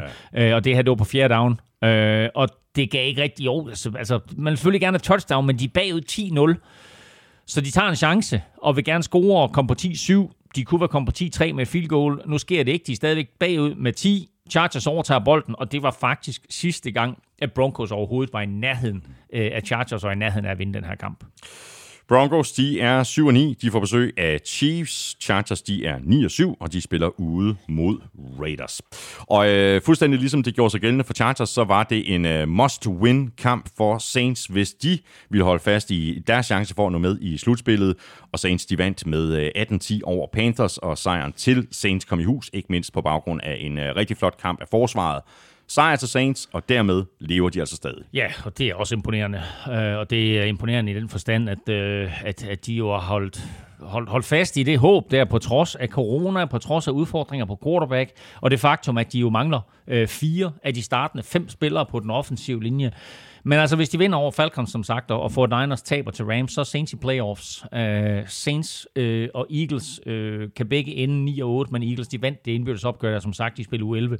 Uh, til gengæld så tabte Eagles jo så til, til 49ers, og det kan skabe sådan en, en, en tre, trevejs tiebreaker, som jo så vil sende Eagles og Saints videre på grund af flest sejre i konferencen. Og nu nævnte jeg lige, at øh, forsvaret spillede en, en flot kamp, øh, og hvis vi skal fremhæve en enkelt spiller, så må det være Cameron Jordan, wow. Der lige kunne notere 3,5 øh, Ja. sack, endnu en forrygende kamp Ja, og ved du hvad, New Orleans uh, Saints' forsvar har jo været en oplevelse hele sæsonen. Uh, og i søndags, der laver de 7-6, uh, halvdelen af dem stod Cam Jordan altså for. Han er nu på 11,5 i sæsonen. Uh, forsvaret tillod 10 point i første halvleg, og så lukkede de af resten af kampen. Øh, og det var vigtigt, fordi angrebet haltede igen med, med Taysom Hill øh, som quarterback, og kunne jo kun mønstre øh, fire field goals og så et øh, sent touchdown. Og så kan det godt være, at Saints har haft øh, visse udfordringer i løbet af, af den her sæson, øh, ikke mindst på, på quarterback Øh, og så har vi Panthers, det har været øh, noget nær en katastrofesæson for dem. Også på- Ikke mindst på quarterback. Præcis. Altså. Øh, altså, når dit forsvar holder modstanderne til fire field goals langt ind i fjerde kvartal, så skal du give dit hold chancen for at vinde. Øh, men Panthers har ikke en quarterback på holdkortet, der kan det. Altså det kaos, vi har været vidne til i år. Jeg kan ikke mindes et kaos så stort. Øh, det kaos, vi har været vidne til her med Sam Darnold til PJ Walker, PJ Walker til Cam Newton, Cam Newton tilbage til PJ Walker, så PJ Walker til Sam Darnold.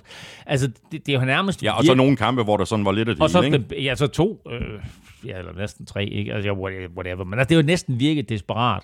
Øhm, det er selvfølgelig uheldigt for dem, at de må undvære Christian McCaffrey det meste af sæsonen. Men altså, selvom han er Superman, så havde han ikke reddet den her nej, sæson for dem. Øh, så det, det skal ikke være en undskyldning. Altså, Matt Rule skal have fundet en langtidsholdbar løsning på quarterback. Det der quick fix, som han havde håbet på, øh, det har ikke virket. Jo, det har virket forsvarsmæssigt. Panthers har i, i sta- statistisk det næstbedste forsvar i hele NFL, øh, men de savner en quarterback. Panthers, de er 5 og 11. De spiller ude mod Buccaneers. Saints, de er 8 og 8, og de spiller ude mod Falcons. Og så øh, mangler vi bare Packers sejr på 37-10 over Vikings, inden vi skal have trukket lod om en øh, kæmpe kasse med taffelchips i ugens spillerkonkurrence.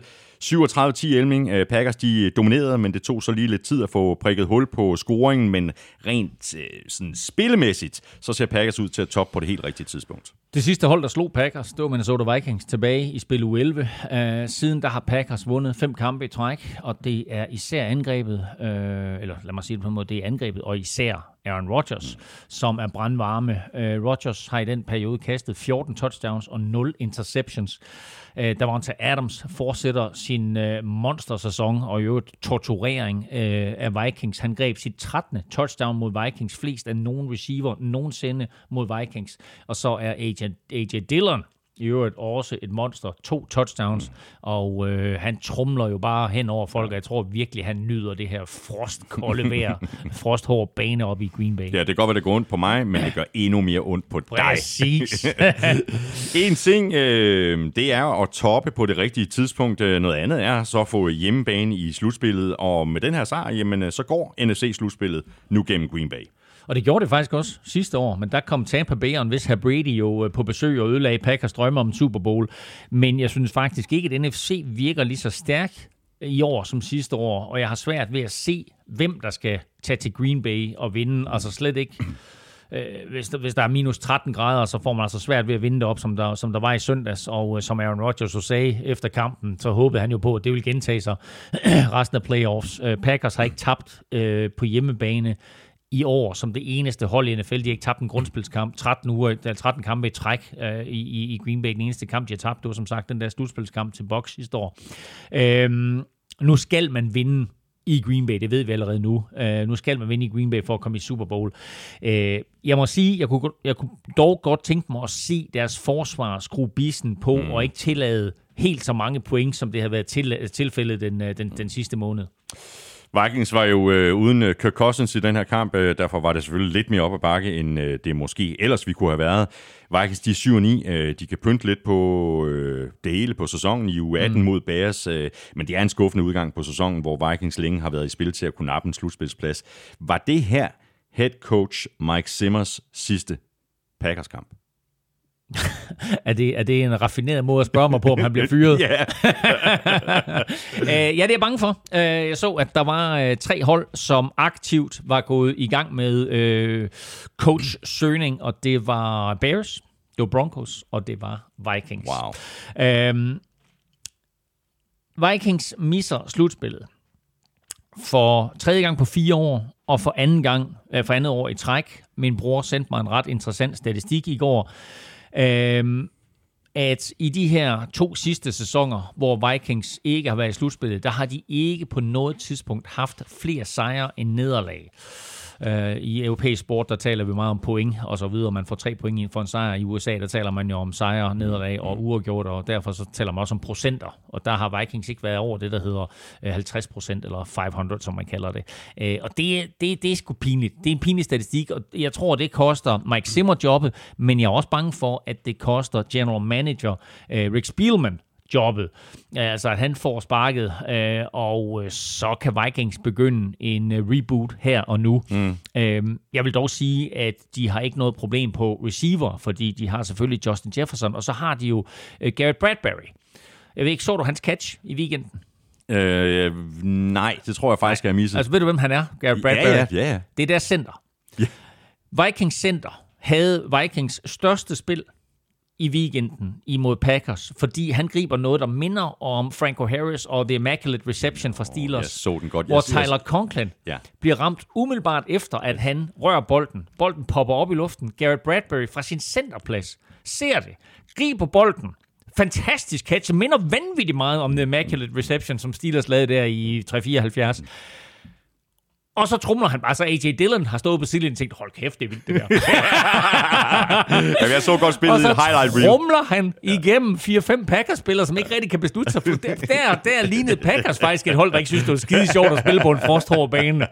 Så det er det, det er det, jeg tager med mig fra den her Vikings-sæson. Det er Seth Det der spillet Gary Bradbury. Bradbury på tight end til næste år. Vikings, de er, om du vil eller ej, 7 og 9, og de får altså besøg af Bears. Packers, de er 13 og 3, og de spiller ude mod Lions. For the touchdown. Whoa. Ugen spiller præsenteres af Tafel. Ja, nu er vi nemlig fremme ved øh, ugens spillerkonkurrence, og den var sådan lidt speciel i den her uge. Hvorfor en speciel? Der er jo nogen, der mener, at øh, hele den her afstemning, jeg så en på Facebook øh, skrive, øh, den er rigged. til, til dels, til dels. Vi nominerede fire receiver. ja, eller var det en? Nej, altså det var, det var Jamar, det var Chase, det var ham, der spiller med nummer et for Bengals, og så var det Bengals første runde pick. Det var de fire, der blev nomineret. Det er stærkt. Jeg opgav faktisk at, at tælle op, fordi der var også mange, der bare øh, øh, der puljede det, og så bare skrev Jamar Chase Ja, præcis. i afstemningen, Ja. ikke? Så, øh, Men der var faktisk, der var faktisk en, en femte, der fik en hel del stemmer ind på Facebook. Nå, det var også Jamar Chase. Nej, det var Antonio Brown. Nå, Antonio Brown. Nå, jeg noterede mig, at der var en eller anden, der også har skrevet, at jeg- vil gerne øh, nominere ham, der sikrede mig øh, med, pokalen i min fantasy league. Ja, præcis. Må ikke også, det var Jo, Jamar jo, Chase. jo, jo. Nå, godt. Jamen, ved du hvad, Elming, der er ikke nogen procenter den her gang, fordi det var øh, 100% af stemmerne, der gik til, øh, ej, i hvert fald øh, tæt på, tæt på 100, for der var Ja. også nogen, der stemte på nogle helt andre. Okay. øhm, men lad os bare få øh, fundet en øh, heldig vinder, og det Ja. er jo sådan, det er jo, for nu er du tilbage i, i studiet, og det er lidt ligesom øh, med, med Highlander, så er det jo sådan, at uh, there can be only one. Lykken skud ind. Sådan der. Har du hygget dig med det, ellers? Er det ikke fire uger i træk, du har trukket vinder? Fire uger i træk. Ja. Jo, det er sjovt. Ja, der er jo blevet Det er en god lille... Der er blevet uddelt utrolig mange chips i Rødovre. Lad os se, lad os se hvad, du, hvad du fanger. Så øh, vi skal til Bogø. Hold da op. Bogø by, faktisk. Øh, og han, øh, jeg tror, Jeppe, han har nok gættet, at det er ham, for der er nok ikke så mange derovre. Men øh, hvad hedder det? Han skriver meget sjovt. Øh, han har stemt på Bengals første runde pick med længder til de andre tre. det er stærkt. Fedt, Jeppe. Ja, det er godt. Jeg får sæden her. Jeppe Højlyng. Øh, stort tillykke øh, til dig. Jeg sender dit navn og adresse videre til MVP, Christina, lidt senere i dag. Og så går der ikke forfærdeligt længe, før du modtager din gevinst. Og den gevinst er jo en øh, kæmpe kasse med taffelchips. Alle har chancen igen i næste uge. Elming og jeg nominerer tre eller måske fire spillere, og det gør vi mandag formiddag på både Facebook, Twitter og Instagram. Du deltager ved at sende dit øh, bud ind på mail nflshow.dk. Du skriver dit bud i emnelinjen, og i selve mailen skriver du dit navn og adresse. Og husk også lige, at vi jo øh, laver en øh, ekstra lodtrækning i vores øh, optagsudsendelse til Super Bowl. Og det er her, du kan vinde årets officielle Super Bowl-kasket.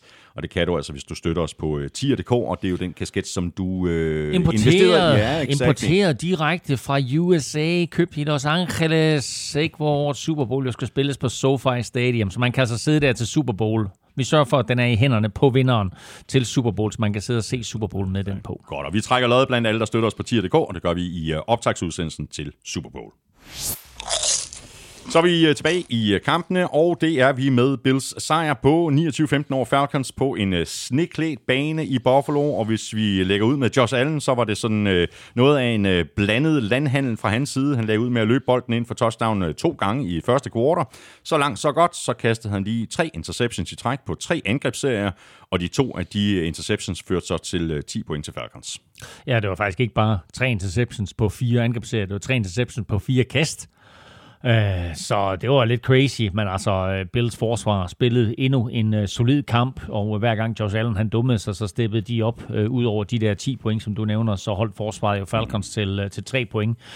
Bills defense fører i øvrigt NFL i yards per kamp med bare 287 yards tilladt per kamp, og kan ende sæsonen med under 5.000 som hold. Ja. Wow.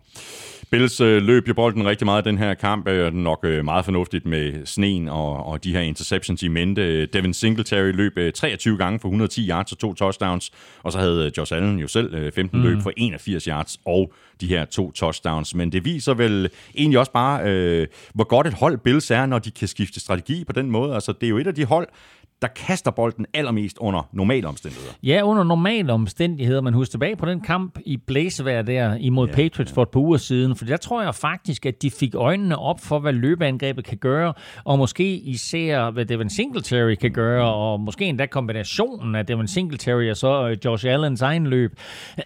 Øh, siden den kamp, der har de altså haft 173 yards løb, 119 yards løb, 114 yards løb, og så i søndags vilde 233 yards løb, og øh, det er altså øh, vigtigt for Bills nu her på vej ind ja, i slutspillet, ja. at de har det facet. Ja. Og det her, det kunne vel øh, dybest set godt være endt værre for Bills, hvis de har spillet mod en, en bedre modstander end Falcons. Altså, Falcons, de kæmpede godt. Øh, de førte faktisk med, med 15-14 ved pausen. Carl Pitts øh, gik ud med en øh, fibersprængning. Det gjorde det så heller ikke øh, nemmere for Falcons at holde fast i anden halvleg. Nej, men altså, jeg tænkte, at da han gik ud der og tog sig til baglåret, så tænkte jeg, nu har vi set det sidste til ham i 2021-sæsonen. Øh, som jo nu altså er gået ind i, i 2022. Øh, men så fik han sådan en NFL-sprøjte, ja. og så på magisk vis, så kom han jo tilbage på banen. Altså, jeg har ikke set nogen anden sportsgren, hvor man udgår med en fiber i baglåret, og så lige bliver øh, adet lidt på kinden, og, og mens man får sådan en hestesprøjte der, øh, og så kan løbe igen med det samme.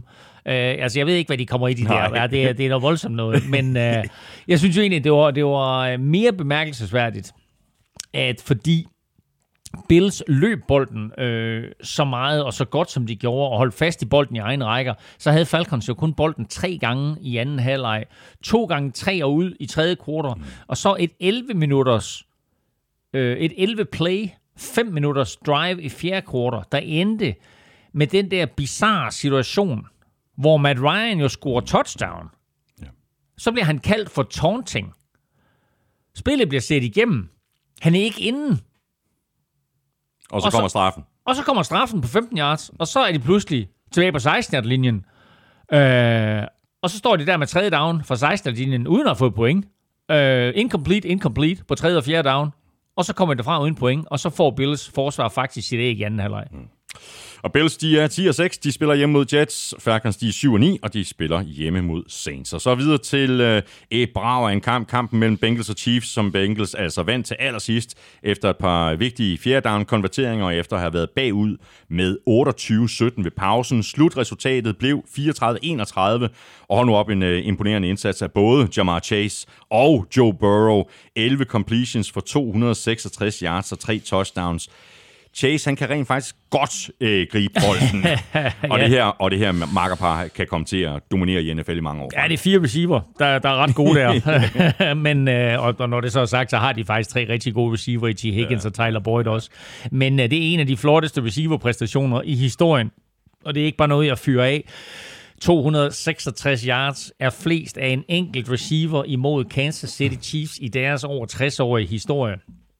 Øh, det var også flest af en rookie receiver nogensinde, og de der 266 yards, det var 15 yards mere, end Mahomes kastede for i hele kampen.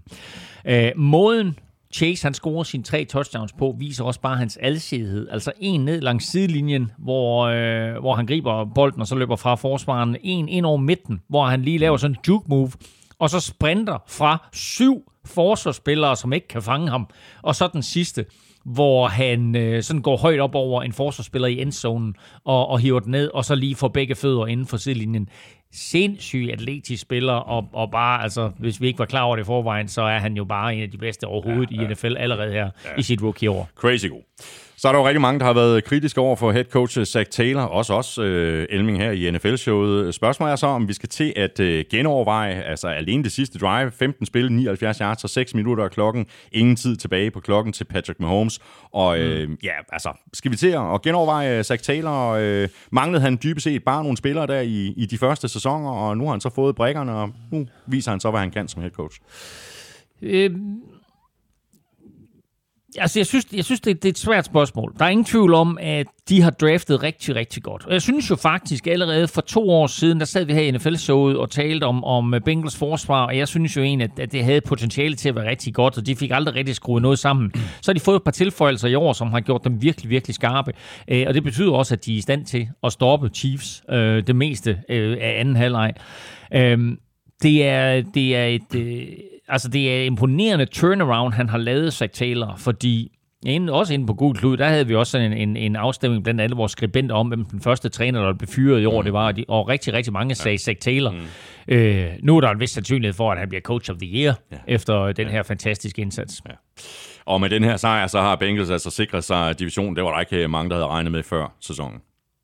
Nej, øh, det var der bestemt ikke, og øh, ikke mindst fordi det er jo en giftig øh, division, hvor alt fokus jo var på det andet hold fra Ohio i form af, af, af Cleveland Browns, øh, og lige så skuffende som de har været, øh, lige så sjov har Bengals jo været at se på, ikke mindst efter at, at Joe Burrow jo fik selvtilliden tilbage efter den her forfærdelige øh, knæskade sidste år. Øh, altså, han har lige kastet for 1000 yards i to kampe 8 touchdowns og 0 interceptions. Han er jo den første spiller i NFL's historie, der kastede to kampe i træk for over 400 yards og fire touchdowns. Øhm, nu skal vi som sagt lige holde øje med den der knæskade der. Øh, han pådrog sig på, mm. på et, af de, øh, et af de sidste spil. Øhm, lad os ikke håbe, at det er alvorligt. Øhm, faktisk kan Bengals jo tillade sig at spare ham. Mm i, i sidste spillerunde, og det forventer jeg næsten, at de gør. Og så har du ellers øh, forudset, at Chiefs ikke ville tabe en kamp resten af sæsonen. Øh, det forudsagde du for nogle øh, ugers tid siden. Nu tabte de så efter, at de havde vundet otte kampe i træk. Chiefs er 11 og 5, og det er jo ikke nogen katastrofe med det her nederlag. Men hvad tager Andy Reid med sig fra den her kamp, når han sidder og kigger filmen igennem? Jeg kan lige øh, kombinere mit, øh, mit spørgsmål med et spørgsmål her fra Christian Bringer Norbæk, der skriver til os. Blev Andy Reid og company for konservative i anden halvleg? Forsøgte at løbe bolden mere, og selvom det gav 4 yards her og 6 yards der, så tog det de eksplosive spil, som havde givet dem point, ud af kampen. Og lige sige det der med, at jeg sagde, at de ikke ville tabe flere kampe, det var selvfølgelig plus minus en eller, eller to. Ikke? øhm, plus minus. øh, om, øh, om de tog det eksplosive spil ud. Jeg, jeg, jeg, altså, jeg, jeg må indrømme, jeg, jeg er meget imponeret over Bengals forsvar i den her kamp, og ikke mindst i anden halvleg. Øh, jeg synes faktisk, det er lidt en katastrofe at de ikke vinder den her kamp her, og fordi de mister jo første seed på den her baggrund, øh, hvis ikke Titans taber til mm, Texans. Mm, mm. Øh, Titans har tabt til Texans tidligere, så det kan da godt lade sig gøre igen. Øh, og det betyder, at i stedet for at hjemmebanen går gennem KC, mm. så skal man altså lige omkring Tennessee nu. Øh, de kan selvfølgelig stadigvæk tabe mm. i playoffs, og sker det, så går en eventuelt AFC-finale selvfølgelig stadigvæk øh, til Kansas City. Øh, men jeg synes, at man kan tage øh, en vigtig ting med sig, hvis man er Chiefs øh, head coach og Chiefs forsvar, og det er, at selvom de har et rigtig godt forsvar, og de har fået det til at fungere rigtig, rigtig godt igennem de sidste par måneder her, så er det en god idé at dobbeltteame modstandernes bedste receiver. Øh, fordi de kommer til at møde et par gode receiver. Ja, ja i, i løbet af playoffs her, jo ikke mindst AJ Brown, hvis de skal til Tennessee for eksempel, og måske løber de også ind i Bengals igen, så må ikke, at de har lidt bedre fokus på, øh, på øh, Jamar Chase. Jeg vil også sige lige omkring Zach Taylor, øh, og hans coaching, og den måde, de vinder kampen på her til sidst, at jeg synes, at han var... Altså jeg vil næsten sige, at jeg synes, at det var for aggressivt, den måde, han gik til kampen på i, i de sidste sekunder. Fordi de står helt nede på Chiefs etter, og de kan sparke et field goal med omkring et minut tilbage, øh, og komme foran 34-31. Og så går de efter den, og brænder alle fire så det rent faktisk står 31-31, men der bliver kaldt en straf på det sidste spil imod Chiefs, og så får de chancen igen. Og med de med de ekstra forsøg, de får der, der kan de brænde al tiden af, og så kan de sætte El McPherson ind, og så kan hun sparke et, et, et afgørende field goal der til 34-31. NFL's øh, Men jeg forstår, ikke, jeg forstår ikke, at når man har et forsvar, som Bengals har her, som holder Chiefs til øh, tre point 51 yards passing og fem første downs i anden halvleg, at man ikke stoler mere på sit forsvar, og så siger, fint, vi sparker et field goal med 52 sekunder igen, og så giver vi med Holmes bolden tilbage. Selvfølgelig kan det gå galt, men altså, du er også nødt til at, at, at tage de der point, du spiller imod Chiefs for pokker, ikke? Altså, hvis det var gået galt, det var 31-31, og så at, øh, at, at Chiefs havde vundet, så tror jeg, at de har sparket sig selv over knæet.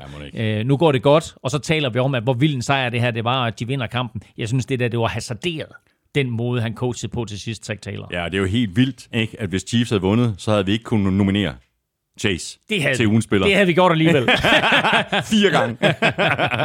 Elma Pearson, øh, ja. ligands øh, lækkerste kicker, øh, uden, uden tvivl. Um, godt, øh, Bengals, de Ligens er... bedste ben. Også det. Bengals, de er 10-6, de spiller ud mod Browns. Chiefs, de er 11-5, og de spiller ud mod Broncos. Chiefs sejrstime på 8 i træk blev altså brudt, og så blev øh, Cardinals stime på 3 nederlag i træk også brudt, og det blev den på udebane mod Cowboys med en sejr på 25-22. Og efter nogle kampe, hvor Kyler Murray ikke har øh, spillet op til sit øh, bedste, så vendte han i den her kamp tilbage til noget af det, vi så fra ham i begyndelsen af sæsonen. Masser af præcise kast, flere rigtig gode dybe bolde, og så evnen til at beslutte sig for at løbe for første downs på de helt rigtige tidspunkter. Ja, dog både scrambles, hvor han improviserede, men også designet løb som lidt overraskende, overraskede øh, Cowboys. Øh, og så var han også god, når han improviserede og kunne se, at han ikke selv øh, kunne løbe for en første down, for der completer han faktisk et par gode bolde, blandt andet øh, et øh, meget vigtigt touchdown til 19-7 i starten af tredje kvartal. Cardinals var jo øh, allerede sikre på slutspillet, øh, selv hvis de har tabt den her kamp, øh, men sådan at finde tilbage til noget af den magi, der var over det her Cardinals angreb i begyndelsen af sæsonen, så kort tid før slutspillet, det er okay timet, og så har de jo også øh, givet sig selv chancen for at stjæle divisionen tilbage fra Rams. Ja, det er vildt nok. Altså, hvis, øh, hvis Rams taber til 49ers, og, Card- og Cardinals slår Seahawks, så er Cardinals etter i divisionen, og måske endda toer i, i hele NFC. Øh, Udover at have genopfundet øh, magien, øh, så opfandt de jo også en ny receiver i form af Antoine Wesley, og han er bare en god historie, fordi han spillede for Cliff Kingsbury på, øh, på det college, der hedder Texas Tech, hvor Cliff Kingsbury har coach. Øh, Wesley var, var receiver der. Han har været ude af fodbold i lang tid med en skade, men øh, Cliff Boy holdt kontakten øh, til ham og hentede ham tilbage, eller hentede ham til Cardinals. Øh, han kommer ind her, uh, Antoine Wesley, uh, og giver dem måske det ekstra våben, som de har savnet siden DeAndre Hopkins han, uh, han udgik med sin skade. Griber fire bolde for 30 yards, uh, og griber jo begge Kyler Murrays touchdowns. Så vidt jeg husker, så sad vi i sidste uge og skamroste Dak Prescott og hele Cowboys-angrebet efter deres øh, overbevisende sejr over Washington. Den her kamp øh, forløb jo fuldstændig anderledes, øh, og det undrede mig, at de havde så svært ved at få løbeangrebet til at fungere, især i første halvleg. At det var ikke ligefrem, fordi Cardinals løbeforsvar er deres allerstørste styrke. Overhovedet ikke. Vi, vi så dem lige blive løbet fuldstændig sønder sammen af Lions for et par uger siden, og af et ramponeret Colts-mandskab i sidste uge. Men øh, her der havde Cardinals altså fuldstændig styr på Ezekiel Elliott og på øh, Tony Pollard, øh, der fik 25 yards til sammen. Tony Pollard fik i øvrigt kun bolden tre gange i den her kamp, hvilket jeg synes er en katastrofal coachingfejl, at de ikke giver ham bolden noget mere. Hvad siger du så til øh, Dak Prescotts øh, præstation? Noget svingende, synes jeg, indimellem med nogle øh, helt fantastiske kast. Øh, eksempelvis det der hen over skulderen til Michael Gallup i øvrigt, det spil, hvor Gallup han blev skadet. Mm. Men så var sådan også øh, vildt upræcis på andre kast, øh, og så er det jo heller ikke nogen fordel at, at fomte bolden i en tæt kamp. Nej, og det var desværre den Dak Prescott, som vi så det meste af november og december, og som bare ikke rigtig har været på det niveau, som vi vant til øh, fra hans side. Øh, han var under konstant pres, øh, og, og Cowboys gjorde det heller ikke nemt for ham øh, ved at løbe bolden for en eller to yards, øh, og så give ham øh, masser af lange tredje downs, han skulle konvertere. Der var selvfølgelig gode plays undervejs, som du siger, hans, hans touchdown der til, til Michael Gallup og hans touchdown til Amari Cooper, og begge øh, super lækre bolde. Men jeg synes at generelt, der mangler der rytme over både hans spil mm. og over Cowboys angreb. Og selvom vi så dem gøre det rigtig, rigtig godt i sidste uge, så var den her weekend, det var lidt en katastrofe for dem. Cowboys, de er 11 og 5, og de spiller ud mod Eagles. Cardinals, de er også 11 og 5, og de spiller hjemme mod Seahawks. Og så fik øh, Raiders en øh, super vigtig sejr på 23-20 over Colts. Øh, det var lige det, der skulle til for at holde liv i muligheden for at komme med i slutspillet. Og nu er Raiders altså 9-7, fuldstændig ligesom Colts er, men Raiders er så lige akkurat på den forkerte side af kridtstregen. Men øh, vigtig sejr. Derek Carr gjorde det igen, førte Raiders ned ad banen og sørgede for at komme i field goal afstand, blandt andet på en øh, vigtig tredje down og 10, hvor han undgik et sack og completed et kast til Hunter Renfro, og så kunne Daniel Carlson sparke det afgørende field goal. Ja, nu har Raiders pludselig vundet tre i træk, ikke? så fra at de var 6 og 7, og vi talte om endnu en sæson, hvor de jo startede godt, og så var kollapset, så er de altså pludselig 9 og 7, øh, og kan spille sig i playoffs med en sejr over Chargers på søndag. Derek Carr har været suveræn øh, i de sidste tre kampe, og har i det hele taget spillet en flot sæson. Og så har forsvaret altså lige tre uger i træk lukket ned for tre NFL's bedste løbeangreb i form af Browns, Broncos og Colts. Og ja, ham der, Daniel Carlson, han er jo koldere end, Ja. en, øh, end en svensk isvinter. Og så er der altså en, en OK-forbindelse, de har fået op at køre. Derek Carr og Hunter Renfro, øh, flere øh, rigtig vigtige catches. Øh, Renfro øh, leverede i den her kamp, både på tredje down og på fjerde down. Og så glemmer vi lige alt om de der to interceptions, som Carr kastede. Ham, den der langsomme, hvide receiver, som Raiders de draftede i femte runde i 2019, og som altid bare er blevet kaldt third and Renfro for sin evne til lige nøjagtigt at få nok yards på tredje down til at flytte kæderne. Ham kan vi roligt omdøbe til first and Renfro, second and Renfro, third and Renfro, fourth and Renfro, og måske endda også fifth and Renfro. Han er lige nu for Derek Carr hvad Julian Edelman var for Tom Brady. En spiller, der altid løber sig fri, og som bare laver masser af store spil. Jeg elsker ham i college, og jeg var faktisk overrasket over, at han blev draftet så sent. Men det viser bare endnu en gang, at det ikke altid er 40-tiden, det drejer sig om, øh, men mere om du er en fodboldspiller. Præcis. Og det er Hunter Renfro. Og så gik det godt nok øh, langsomt for Colts at komme i gang på angrebet. Øh, 53 total yards på de fire første angrebsserier. Wentz spillede heller ikke ligefrem sin bedste kamp i år. Han lignede faktisk en, der knap nok havde trænet, efter at han havde siddet på covid-19 reserve-listen. Ja, det kan godt være, at de skulle lade ham blive siddende på bænken. Øh, eller det så faktisk ud, som om han blev siddende på bænken, for han var en for syv øh, til at starte kampen. Han missede åbne receiver, og øh, hans touchdown til øh, T.Y. Hilton er jo simpelthen så røvheldigt, hvor han kaster den ind i double coverage. Bolden bliver slået op, og så lander den i hænderne på Hilton, der står inde i endzonen. Øh, jeg vil lige sige, uden nogen sammenligning i øvrigt, så minder det faktisk om et touchdown. Jeg scorede i en øh, playoff, eller ikke en playoff-kamp, en Europacup-kamp i Norge engang. Øh, så du ved, det er mig, og- mig og T.Y. Mig og T.Y. Det er stærkt, det der. Ja. Stærkt, øh, stærkt komp. Øhm, Colts øh, har jo ellers set øh, rigtig stærke ud her den seneste måneds tid. Hvad gik der galt i den her kamp? Øh, forsvaret leverede to turnovers. Øh, det fik jeg angrebet lige nøjagtigt 0 point ud af. De konverterede kun 3 af 11 på tredje down. Altså, det hele virker sådan lidt ud af synk. Altså, mm. der, er, der, er der ikke lidt at arbejde på her for Frank Reich?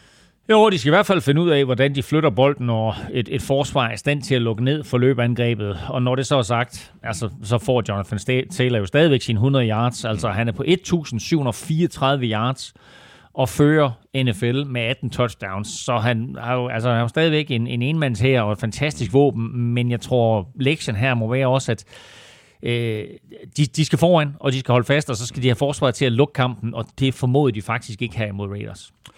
Colts, de er 9 og 7. De spiller ude mod Jaguars. Raiders, de er også 9 og 7, og de spiller hjemme mod Chargers. Og så videre til en øh, kamp, der udviklede sig på en helt anden måde, end de fleste nok havde regnet med. Jets, de gav nemlig Buccaneers kamp til stregen. Jets, de førte med øh, 17-10 ved pausen. 24-17 efter tredje kvartal, men så satte Brady og company øh, 11 point på tavlen i fjerde kvartal, og så fik Buccaneers altså den ventede sejr. 28-24, men det holdt hårdt. holdt hårdt. De skulle så meget have tabt den her kamp, og jeg er så sur på Robert Sala over, at han ikke sparkede et field goal til sidst i kampen. Altså prøv at Jets er foran med fire, og kan komme foran med syv øh, i den her kamp. I stedet så beder de Zach Wilson om at snige den på fjerde down og to fra 5 linjen eller også så gjorde de ikke. Det er der faktisk øh, en del forvirring om, øh, hvad, hvad der helt præcis skete på det spil der. Men i hvert fald 0 point. I stedet så får Brady bolden tilbage, og typisk Brady, jamen, så fyrer han sådan et mm. typisk Brady drive af, hvor han så kaster touchdown og vinder kampen. Touchdown i øvrigt kastet til en fyr, som ingen nogensinde har hørt om. Ja. Box, øh, de har jo øh, lige præcis øh, mistet en del af deres starter, og spillet på banen er heller ikke helt lige så overvisende som i begyndelsen af året, men selvom spillet har været lidt svingende, så har de alligevel vundet, mener, seks ud af de seneste syv kampe. Det i sig selv er jo et bevis på kvalitet, når man vinder kampe, hvor spillet netop ikke flyder. Så er han da på udebane, og på trods af alt balladen med Antonio Brown, og, og endnu en gang, så er det her vel bare historien om next man up. Antonio Brown ud, og så ind med Cyril Grayson, øh, som jo så også greb det afgørende touchdown. Og det var det, han hed, ja. Ja. Øh, prøv at høre. Ingen Chris Godwin. Antonio Brown skrider midt i kampen. Og så var next man up, nemlig Cyril Grayson, som gik på LSU i college. Og så tænker man jo automatisk, nå, jamen så har han siddet bag ved Odell Beckham Jr. og Jarvis Landry og Jamar Chase og Justin Jefferson, og det er derfor, vi ikke har hørt om ham. Nej, han spillede slet ikke fodbold i college. Han var sprinter og har verdensklassefart. Uh, han kom ind i NFL i 2017 og har været omkring Seahawks, Colts, Texans, Bears, Saints, Cowboys og nu Buccaneers. Han havde grebet fem bolde inden i søndags. Her, der griber han seks, og når jeg så lige det afgørende Præcis, touchdown. Ja. Tak, Tom Brady. Ikke? Ja, exactly. Hvad siger vi til uh, Zach Wilson? Uh, sådan overordnet endnu en uh, godkendt uh, præstation, synes jeg. Uh, pilen peger i den rigtige retning, eller hvad siger du? Jamen, jeg er faktisk enig. Og jeg synes, at især i den her kamp faktisk, fordi vi måske nok ser ham ligne en NFL-quarterback for første gang. Øh, Han blev stående i lommen. Han leverede de rigtige kast, præcise bolde, god fart på, de rigtige beslutninger. Og så har han fundet en, en, en bedste ven i Braxton Barriers, der jo på en eller anden måde også har fået lidt af et gennembrud her de seneste par uger. Øh, han griber 8 bolde for 65 yards og scorer touchdown. Og jeg synes nok, at Zach Wilson og company, de godt kan være en lille bitte smule ærgerlige over, at ja. de ikke vinder den her kamp. Det har været en, øh, det har været en, en god, hvad siger man, fjer i hatten. Ja, ja, og, præcis. Øh, altså, det, det, det, det, er en stor sejr lige at besejre. Ja. Øh, Tom Brady øvrigt en, en ret sjov historie, som der selvfølgelig fokuseret meget på for de amerikanske tv-selskaber. Der er præcis 22 år imellem Ja. i alder øh, af, af, hvad hedder det, Tom Brady og Zach Wilson. De er født 3. august begge to, men med 22 års mellemrum. Ja, man ser billedet af Tom Brady i, i fuld Patriots-uniform, og så sådan en, en lille... baby. Ja, lige præcis. ja, det Zach meget Wilson, ja. ja. Det her, det er øh, det, det femte nederlag til Jets i år, hvor de har tabt kampen inden for én score. Altså enten så kan head coach Robert Sala tage ja-hatten på og sige, at øh, Jets bevæger sig i den rigtige retning. Ja. eller også er det et problem at blive ved med at tabe de her tætte kampe. Altså som sagt, så synes jeg, det er helt latterligt. De ikke sparker det der field goal. Øh, så er de som minimum sikret overtime. Men altså for Salah er det selvfølgelig også vigtigt at sende signal til både ejer og ledelse om, at, at holdet er på vej i den rigtige retning. Og så gør det ikke noget, at man kan opgradere holdet med, øh, med, øh, med endnu et, et højt draft pick til næste år. Og så jo endda skal vi lægge mærke til to af slagsen, fordi de har jo også Seahawks pick for Jamal Adams øh, traden der. Så de har altså lige nu hvis sæsonen slutter nu, og det bliver ikke meget værre efter sidste spillerunde, så har de altså pick 4 og pick 7 kan man- i næste års draft. Det kan, man- det kan man godt lege lidt med, ikke? Ja, det er fedt. Ja, jeg er tosset. Jets, de er 4-12. De spiller ud mod Bills. Buccaneers, de er 12 og 4, og de spiller hjemme mod Panthers. Og så skulle man jo have troet, at øh, det ville blive en øh, tæt kamp mellem øh, Titans og Dolphins. Sådan gik det så ikke lige frem. Øh, Dolphins, de havde ellers vundet syv kampe i træk. Og du troede jo i sidste uge, da vi lavede vores picks, at øh, de ville fortsætte deres øh, sejrsteam. Men au, au, au. Titans, de vandt øh, kampen med hele 34-3. Ja, det var en afklapsning, der var til at tage at føle på. Øh, og meget underligt faktisk, men udstillede måske også meget godt, at Dolphins i de syv sejre, de har haft nu her i træk, ikke rigtig har mødt øh, betydelig modstand. Øh, det gjorde de her i form af et Titans-mandskab, som kom med både et giftigt forsvar og et angreb med en Dante Foreman i topform. Ja. Nu har øh, Titans øh, sikret sig divisionen for andet år i træk, og er det ikke bare nu, at vi for alvor skal tage hatten af for det her Titans øh, hold, og det, de har præsteret uden Derrick Henry. Mm. Øh, jeg tror også, du nævnte det i, i begyndelsen af udsendelsen, altså de har vundet fem og tabt tre uden Henry, og de har et øh, langt stykke hen ad vejen formået at holde fast i deres øh, offensive gameplan, altså endnu en stærk indsats i den her kamp, netop fra Deontay Foreman med 26 løb for 132 yards, og touchdown, og nu kan det endda være, at de får Henry tilbage til slutspillet. Ja, og det der med at vinde divisionen to år i træk, det er sværere, end man skulle tro. Titans har faktisk aldrig præsteret det som Titans. De har ikke gjort det siden de hed Houston Oilers, og gjorde det tilbage i Pas. 1962 og Wow. 63. Wow. Ja, det er mange år siden, ikke? 62 og 63. De har ikke vundet divisionen to år i træk siden da. Uh, ja, og som du siger, det ser ud som om Derrick Henry uh, kommer tilbage, og der synes jeg, de gode nyheder er selvfølgelig, at et, at han kommer tilbage, men også med Dante Foreman på holdet, så behøver de jo faktisk ikke at give Nej, Henry 30 carries fra, fra første fløjt. Uh, men altså, hey, Titans kan godt blive giftige i, i, i playoffs, og lige nu, der har de første seed. Mm. Det her, det var ikke Tours bedste kamp. øh, Det kan vi vist godt blive enige om.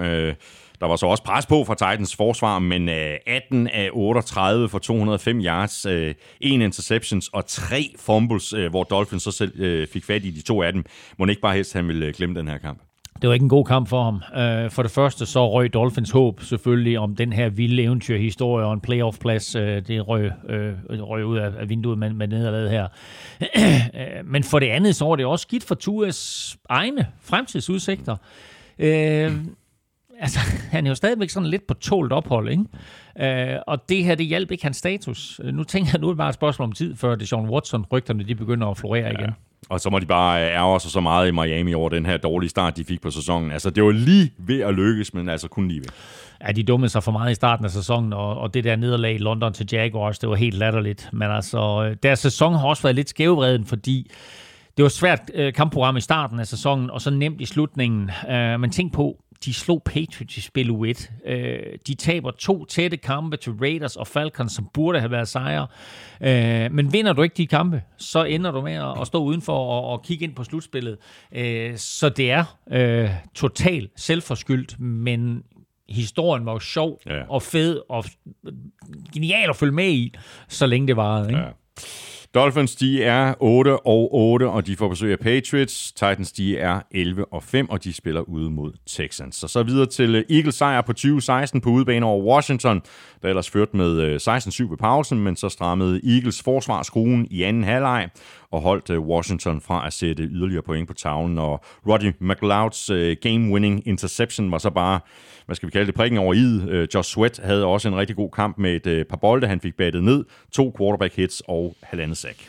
Ja, han blev jo nyrig øh, tidligere på sæsonen med en gigantisk kontraktforlængelse. Her der leverede han måske sin bedste og vigtigste kamp i sæsonen, og jo helt sikkert den bedste i år, kan man sige. uh, men, uh, men og, og ja, uh, McLeods interception var fantastisk flot og vanvittigt atletisk, uh, og måske Måske ikke var der pass interference. I hvert fald så lykkedes det jo Eagles at vende et, et potentielt nederlag til sejr, og nu kan de jo faktisk som sagt ikke undgå at komme i slutspillet. Hvor er vi hen med øh, evalueringen af Jalen Hurts? Øh, 17 og 26 for 214 yards. Mm. Ikke sådan øh, helt vildt flashy, men øh, det behøver det jo heller ikke at være for at være effektivt. Nej, jeg synes også, det er mere helheden af angrebet, man skal se på. Altså, hans evne til at skabe første downs ved løb selv er, er jo ret imponerende. Han har syv løb i den her kamp for 44 yards, og øh, Eagles villighed i det hele taget til at løbe bolden, øh, selv når det ikke går godt, synes jeg er ret interessant i et NFL, hvor mange forsvarer jo ikke er gearet mm. til at stoppe den type af angreb. Og det kan altså gå hen og blive lidt sjovt i slutspillet. Eagles har vundet deres seneste fire kampe, seks ud af de seneste syv. Jeg tror, de kan gå hen og blive vanskelige at have med at gøre her i slutspillet. Mm. Og i, altså, i søndag så var de en dag effektive på fjerde down. Tre ud af fire, ellers ikke noget, de har haft øh, sådan den uh, helt store succes med i, i løbet af sæsonen. Nej, jeg kender ikke deres statistik øh, for året, men jeg vil sige, at øh, de havde sgu nok tabt, hvis de ikke var gået efter den to gange på fjerde down der på, på 1-yard-linjen eller 2-yard-linjen. Og det går lidt imod min, øh, min normale take the damn points filosofi. Men øh, Boston Scott scorer to gange på fjerde down, og så scorer touchdown to, to gange på fjerde down. Øh, og det giver sig selv 14 point i stedet for 6. Ja. Så er det selvfølgelig aldrig fedt at tabe til en uh, divisionsrival og se sin egen playoff-drømme fordampe, mens modstanderen sikrer sig en plads. Uh, men Washington spillede vel sin chance. Taylor Heineke og resten af angrebet var så bare ikke helt lige så effektive i anden halvleg, som de var i første halvleg, hvor Heineke completed 14 af 17 for 170 yards, ja. og hvor løbespillet i øvrigt samtidig fungerede rigtig fint. Ja, men det hele hænger jo sammen i en fodboldkamp, og da Eagles ligesom fik stabiliseret både øh, angreb og forsvar i anden halvleg, så fik Washington det også sværere. Øh, faktisk scorede Washington jo ikke i anden halvleg, øh, og deres sidste angrebsserie, hvor Heineke jo sådan set købte ned af banen og, og, og laver noget Heineke-magi, som vi har set, øh, og har chancen for at lave endnu et, et fourth quarter comeback, jamen øh, det slutter jo så øh, med den her flot interception af, af Rodney McLeod. Washington ude, Eagles i slutspillet. Ja. Washington er 6 og 10, de spiller ud mod Giants. Eagles, de er 9 og 7, og de spiller hjemme mod Cowboys. Og så mangler vi bare Ravens Rams, øh, og her trak Rams det længste strå øh, efter et øh, comeback i fjerde kvartal, og sikrede sig altså en øh, sejr på udebane på 20-19 til allersidst på touchdown til Odell Beckham Jr., og Rams de vandt øh, kampen på trods af hele tre turnovers af Matthew Stafford, hvoraf den ene var en pick 6. Endnu en af slagsen, fristes man til Nummer at sige. 4 i, kamp, i, ja. øh, i sæsonen, ikke? Ja. Og, øh, men øh, Stafford spillede sig så øh, alvorligt op i anden halvleg, hvor han var 14 af 14 for 162 yards. Øh, to halvleje, fuldstændig som nat og dag, øh, men en sejr en sejr. 14 af 14 for 162 yards i anden halvleg, ikke? Altså, ja. Hvem har set det komme efter den første halvleg? Nej, det er der? helt vildt, ikke? Øh, og fanden nu i træk i øvrigt, at han smider øh, tre interceptions. Øhm, men også endnu en kamp, hvor en, en lurende overraskelse jo blev afløst af en favoritsejr. Øh, det havde jo været, altså det havde jo været lidt af en katastrofe for Rams, hvis de havde tabt den her, men nu holder de jo altså så fast i både førstepladsen i, i NFC West og også i anden seed i NFC. Cooper Cup spillede endnu en øh, fremragende kamp. Øh, Seks bolde for 95 yards og touchdown. Øh, Sikke en sæson, han har haft Ja. og har. Han er oppe på 1829 yards for sæsonen, og dermed har han altså overhalet Isaac Bruce, Ja. der fik 1781 i sin bedste sæson. Ja. Han har overhalet Isaac Bruce. Ja. Ja, ja, men altså, altså det er imponerende, hvad, hvad, hvad Cooper Cup han har haft gang i den her sæson. Øh, fordi normalt så siger vi, ja, men det kan ikke sammenlignes, fordi øh, bolden bliver kastet mere nu, end den gjorde dengang. Hallo, det var altså The Greatest on Turf ja. med Kurt Warner som quarterback. De kastede bolden den Rigtig meget, meget. meget dengang. Ikke? Øh, men jeg kan faktisk godt lide alle de her rekorder, som bliver slået efter 16 kampe. Øh, der falder jo sikkert nogle rekorder øh, i, i næste uge, øh, og der synes jeg så, at rekorder bliver lidt usammenlignelige, fordi nogle er sat med 16 kampe, andre er sat med 17 kampe. Men Cubs, øh, 1829 yards her på 16 kampe, øh, er jo ligesom Jamar Chases jo 1429 yards øh, øh, der som, som rookie i, i 16 kampe. Øh, de er jo direkte sammenlignelige med de rekorder, Ja, der eksisterer ja. i forvejen.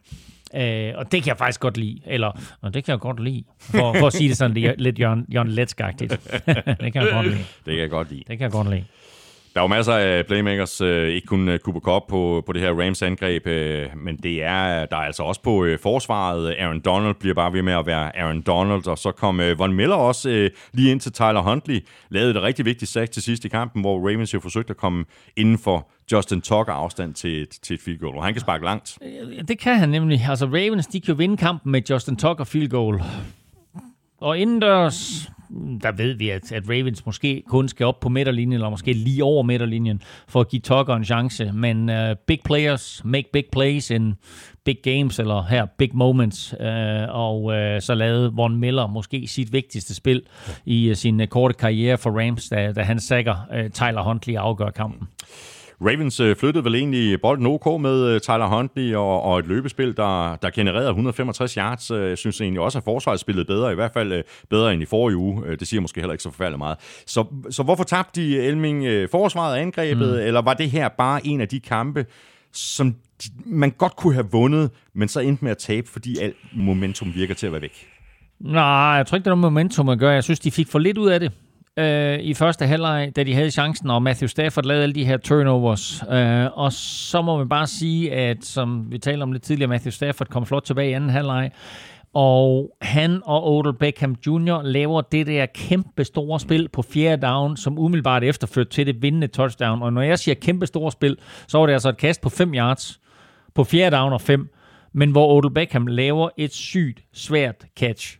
Og nogle gange, der er det bare de små ting, der afgør fodboldkampe. Laver han ikke det catch, mm. så vinder Ravens den her fodboldkamp. Det er godt nok en, øh, en skidt afslutning, Ravens har fået på øh, sæsonen. Øh, Ravens lignede i lang tid et af de helt sikre hold til at gå i slutspillet. Nu har de altså tabt de seneste fem og er bare 8 og 8. Det her det må være dybt skuffende for John Harbaugh og for hele organisationen i Baltimore. Ja, faktisk vil jeg næsten vente den om at sige, at det er dybt imponerende. Altså, øh, du mister et par store profiler i free agency. Du mister dine tre startende running backs, inden sæsonen overhovedet går i gang. Du mister øh, dine all-pro cornerbacks i løbet af sæsonen. Mm. Din superstjerne quarterback sidder ude, og alligevel så kan John Har- Harbaugh og company stadigvæk komme i playoffs, hvis brækkerne de falder rigtigt ja. på søndag. Det synes jeg faktisk næsten er, er, er øh, endnu vildere og endnu mere imponerende end så mange andre præstationer, vi ser rundt omkring i ligaen. Og altså nu har vi nævnt et par coaches, der kunne blive coach of the year, men altså John Harbaugh skulle næsten blive coach of the year også for den her præstation. Og Ravens, de er altså 8-8. De får besøg af Steelers. Rams, de er 12-4. De spiller hjemme mod 49ers. Og så kom vi igennem øh, alle kampene fra uge 17, og dermed mangler vi altså kun øh, én spillerunde i den regulære sæson, og så er det tid til playoffs.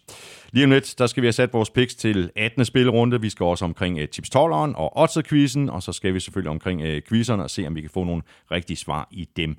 Lige her nu, der er det dig og dit uh, momentometer, Elming. Hvad vil du gerne vide? Jeg vil gerne vide, hvem der ligger nummer 1, 2 og 3, og hvem der ligger i bunden. Jeg vil sige det på den måde. Packers ligger etter. Derudover har jeg absolut ingen anelse om, hvem der kommer ind på de næste pladser. Chiefs tabte. Øh, Bengals vandt. Altså, skal de op som to og så? Øh, altså, nu er det jo et momentometer. Colts tabte. Øh, altså, det er jo et momentometer, ikke så meget en power ranking, så hvem har momentum herinde 18. spillerunde? Nederst, der ligger Jaguars. Og der ligger de rimelig solidt. Når du får øh, skrevet hele momentometeret øh, færdig, Elming, på et eller andet tidspunkt, jeg går ud fra, at det bliver i løbet af i dag, eller hvad? Her tirsdag. ja, det kommer ud her senere tirsdag. Sådan der. Og så smækker du det op øh, nøjagtigt det samme sted, hvor det altid ligger, og det er selvfølgelig inde på gulklud.dk. Pokker der ikke også, du så. Så.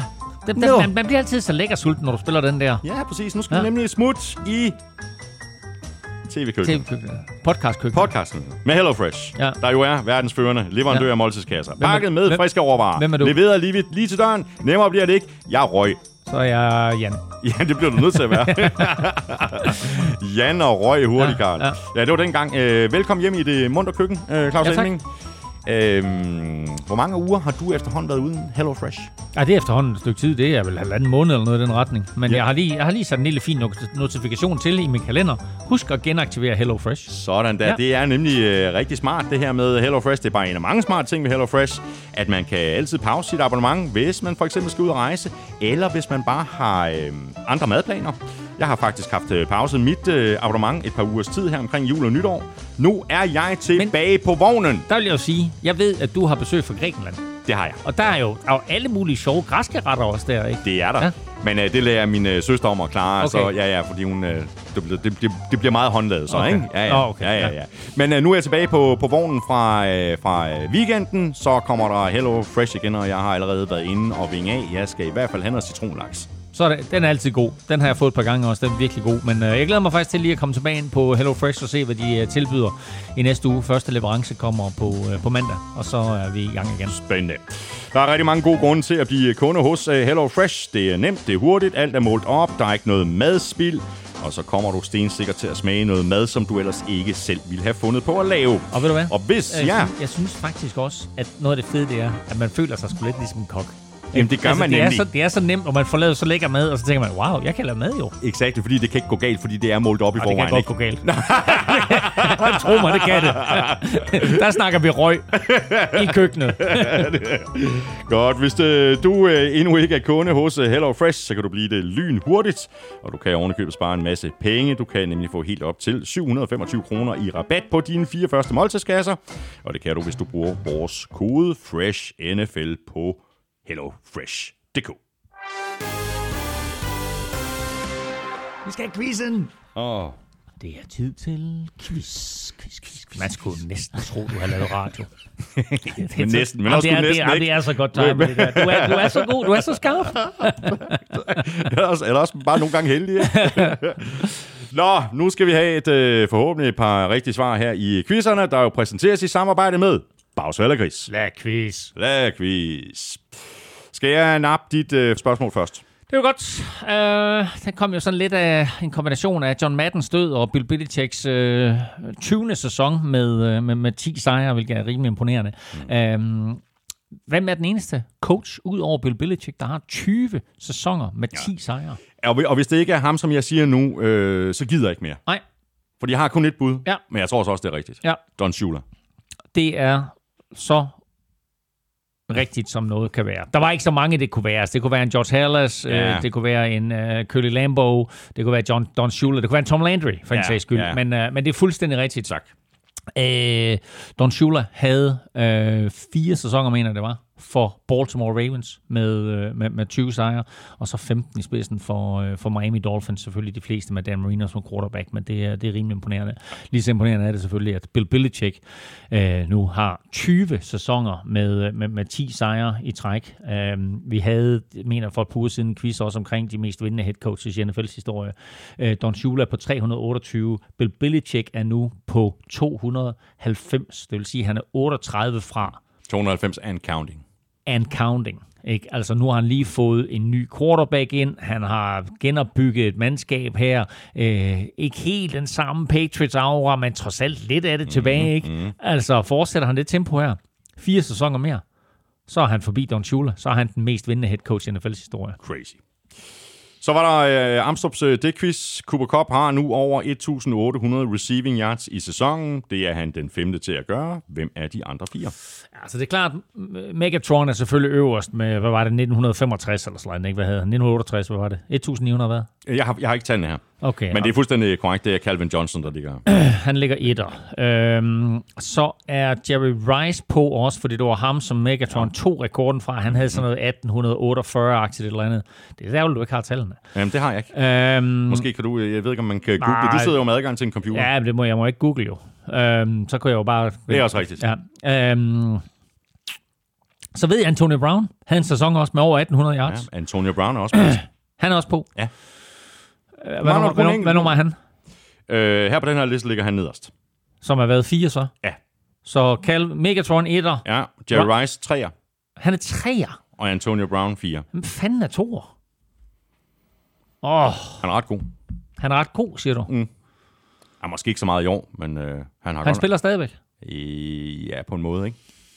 1800. Hvad sagde du? At, hvad, hvor meget sagde du? 1800 hvad? Nej, det ved du ikke. Nej. Øh, hvad siger du? Han er god, men han... Ja, ej, altså det har ikke været hans største sæson. Han har været lidt en skuffelse har vel lidt en skuffelse for sit nye hold. for sit nye hold. Han har da spillet hele sin karriere i en anden klub. I så- øh, NFC South. Ah! I- uh, okay, NFC South. Altså, det var der, hvor han spillede. Michael Thomas? Nej, han er ikke, skiftet. Michael Thomas? Nej. Nej, nej, nej, ikke Michael Thomas. Øh, hvor, men hvad med Michael Thomas? Hvorfor er han ikke på listen? Nå, det er han måske ikke. Øhm, okay, ej, jeg er helt... Prøv lige, prøv lige at hjælpe mig. NFC South. NFC South. Receiver NFC South. Michael Thomas. Ja, han spiller der ikke længere. Mike Evans? Nej, ikke Mike Evans. Han spiller der han ikke spiller længere. ikke længere. Jeg spiller ikke NFC South længere. Nej. Han spiller heller ikke for Falcons længere. Julio Jones? Ja. Yeah. Nej, Julio Jones. Okay, er han to år på listen? Det er han. Okay, og nu googler jeg sgu. Ja, nu googler du. Det er godt. Øh, hæng lige på to sekunder. Ja, det er fint. Jamen, øh... Skal vi ikke bare gå videre til, til oddset? Oh, jo, Og så- jamen, så finder jeg vi har om- den, jeg har den her. Nå, har du den der? Jeg har den her, jeg har den her. Nå, Okay. Calvin, Kæft, du er hurtig til at google. hvad sagde jeg? Hvad sagde jeg? 1968, han havde 1900 1964 yards. Sådan der. 1964 yards. Julio Jones, 1871 yards. Jerry Rice i 1995, hvilket er rimelig imponerende. Mm. 1995. Øh, Megatron var 2012. øh, Julio Jones var 2015. Øh, indtil 2012, der havde Jerry Rice rekorden. Sat 1995 med 1848 yards. Øh, nummer 4 på listen, Antonio Brown, fra, også fra 15 jo, et samme år som, øh, som Julio, 1834 yards, og så altså Cooper Cup nu med 1829 yards. Det er de eneste fem receiver, der er over 1800 yards på en sæson.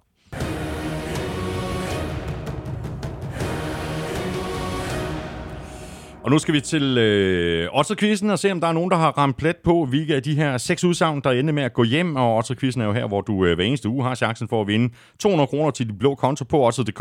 Og det har du, hvis du har været omkring vores Facebook-side og ramt rigtigt. Øh. Og det var udsagn 1 og 2, der holdt stik, og den ramte Kasper Andersen øh, helt perfekt. Så Kasper, tillykke med det. Du får en øh, besked af os inde på Facebook, og så får vi lige øh, nogle oplysninger tilbage fra dig, som vi så sender videre til Odds, og så får du altså sat øh, 200 kroner ind på din øh, blå konto. Alle har chancen igen i øh, den her uge. Vi lægger en ny Odds-quiz op på vores øh, Facebook-side i øh, morgen onsdag, og så har du ind til kl. 19 på søndag til at svare. Hvis du rammer plet, så har du altså givet dig selv chancen for at vinde de her 200 kroner til din blå konto på Odds.dk. Der er kun tre krav for at være med. Du skal være mindst 18, du skal bo i Danmark, og så skal du have en blå konto hos Odds, og det skal du simpelthen for at kunne modtage din præmie, hvis du vinder. Og så er vi fremme ved øh, tips øh, 12-kupongen, og det er den, der ligger på tips.dk under tips 12 søndag. En af fodboldkampe på en kupon. Det er rigtig sjovt, øh, og der var faktisk øh, rigtig mange med 12 rigtige. 51 rækker, og de giver hver 1960,5. Og så var der 570 rækker med 11 rigtige, og de får hver 44 kroner. Og så er vi altså ude i øh, for anden gang øh, i løbet af sæsonen, at der ikke er penge til dem, der havde øh, 10 rigtige, fordi beløbet det røg under minimumsgrænsen. Der var hele 748 rækker med 10 rigtige. Den nye Tips 12 kupon er allerede klar på tips.dk. Du ved, hvor du finder den, og det er inde under Tips 12 søndag. Der er altså 100.000 kroner i første præmiepuljen, og der er også præmier til 11 og altså normalt også til 10 rigtige.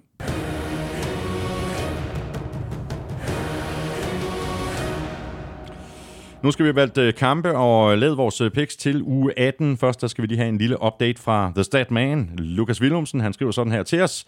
Thomas gik i den grad efter den på fjerde down i seneste runde, og det resulterede i en 13-10 sejr over Claus.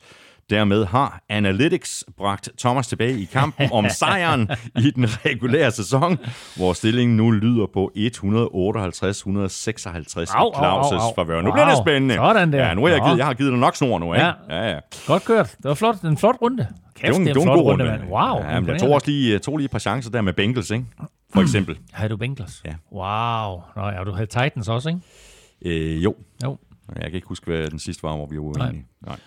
Godt. Øh, Lukas skriver videre, som i NFL er der rekorder, der bliver brudt på øh, de normale 17 spillerunder, og så er der rekorder, der måske kan blive brudt i spil uge 18, og det gør sig også gældende her. Claus' personlige picks rekord i den regulære sæson lyder på 164 rigtige, så øh, kan han blot ramme syv rigtige i sidste spillerunde, så er det en ny personlig rekord. Og men det er mindre sandsynligt, så står Thomas' øh, picks rekord fra 2017 faktisk også for fald. Den lød på imponerende 172 rigtige. Og det vil for Claus' vedkommende kræve hele 15 fuldtræffere, hvis den skal overgås. Det er også meget godt, ikke 172 rigtige. Ja, ude, på det tidspunkt var det Ja, på 200, det- 256 kampe. Ah, okay, så lige 17 slutspilskampe. Ah, hvor mange, hvor mange har det været? Øh, 9 slutspilskampe. jeg er ni, faktisk- ni slutspilskampe oveni, ikke? Jo, men jeg ved ikke engang om det her... Jeg tror faktisk, Ja, det er det den regulære sæson, han. Ja, ja, han ja. opgør her, Lukas. Nå, det var godt. Men det var alt fra, fra Lukas. Nu skal vi til det. 18. og sidste spilrunde. Uh, Eagles Cowboys. Øh, ja. Jeg siger Cowboys. Jeg har også Cowboys. Okay. Lions Packers. Jeg kan lige øh, sige her allerede nu, at man skal lige holde øje med Eagles og deres coronaliste, fordi mm. de har angiveligt 12 spillere allerede nu, inklusive ja. deres startens center på coronalisten til den kommende weekend. Lions Packers. Packers. Øh, jeg siger Lions. Sådan helt seriøst. Ja, for jeg tror, at øh, jeg tror Packers, de starter Jordan Love. Det tror jeg da også. Ja. Så jeg siger Lions. Det er godt. Ja. Der kan man også tale om at gå på den på fjerde down. Ja. Jaguars Colts. Colts. Colts. Giants. Washington. Washington. Washington. Tag nu Giants. Du, kan godt, du, du er Nej. tosset med Giants. Ja, det er jeg faktisk. Ikke også? Du kan Jo. godt lide dem. Jeg kan godt lide dem. Tag dem. Nej. Vikings Bears. Vikings. Vikings. Buccaneers. Panthers. Øhm, ja, det skal være Buccaneers. jeg har det skal være Ja, Buccaneers. også. Dolphins Patriots. Det bliver spændende. Ja, Dolphins har ikke noget at spille for. Patriots har trods alt stadigvæk mm. en divisionstitel at spille for. Jeg siger Patriots. Jeg har også Patriots. Falcons Saints. Saints kan spille sig i slutspillet med en sejr, og et Fort Niners nederlag. Jeg siger Saints. Jeg har også Saints. De har i den grad noget at spille for. Ja. Texans Titans. Titans. Texans har slået Titans tidligere i år. Texans er på hjemmebane. De står godt til Titans. Titans kan sikre sig første seed i hele AFC med en sejr. Jeg siger Titans. Ravens. Steelers. Gyser. Okay. Nej, altså, det har været en gys. Ja, jo, altså, nu er jo, altså ja, begge, begge hold kan faktisk spille sig i playoffs. Præcis. Ja. Øhm, Ravens er på hjemmebane. Det er Big Bens sidste kamp. Der er ikke noget, han heller vil, end at vinde i Baltimore. Jeg siger Steelers. Godt. Så siger jeg Ravens. Godt. Ja, det ved jeg ikke, om det er. Bills Jets. Bills. Bills vinder den. Browns. Bengals. Bengals. Jeg tror bare, de har trykket speederen i bunden. Ja, jeg siger Browns. Jeg tror ikke, Bengals starter Joe Burrow. Det tror jeg heller ikke. Nej. Men jeg tror, Bengals vinder alligevel. Ja. Raiders Chargers. Au, au. Ja. Jeg er virkelig, virkelig, virkelig i tvivl. Ja. Øhm, jeg går med udholdet. Jeg tager Chargers. Jeg siger også Chargers. Rams 49ers. Hvad så, Thomas Kortrup? Jeg er fuldstændig sikker, i så jeg siger 49ers. Gør du det? Ja. Hvis der er en, der har krammet på Sean McVay, Ja, så er det Kyle Shanahan. det er rigtigt. He's got his number. Ja. Dermed um, ikke Øhm, sagt, at de vinder i, i LA. Nej. Øhm, Rams spiller rigtig flot øh, fodbold Ja. i øjeblikket, men øh, jeg Nå. siger 49ers. Jeg siger, at Rams vinder, og i og med, at jeg så sagde, at Saints de også vandt, så betyder det faktisk, at Fort Niners ryger af slutspillet. Ja. Jeg håber, jeg får ret. Ja. Broncos Chiefs. Mm. Ja. Chiefs.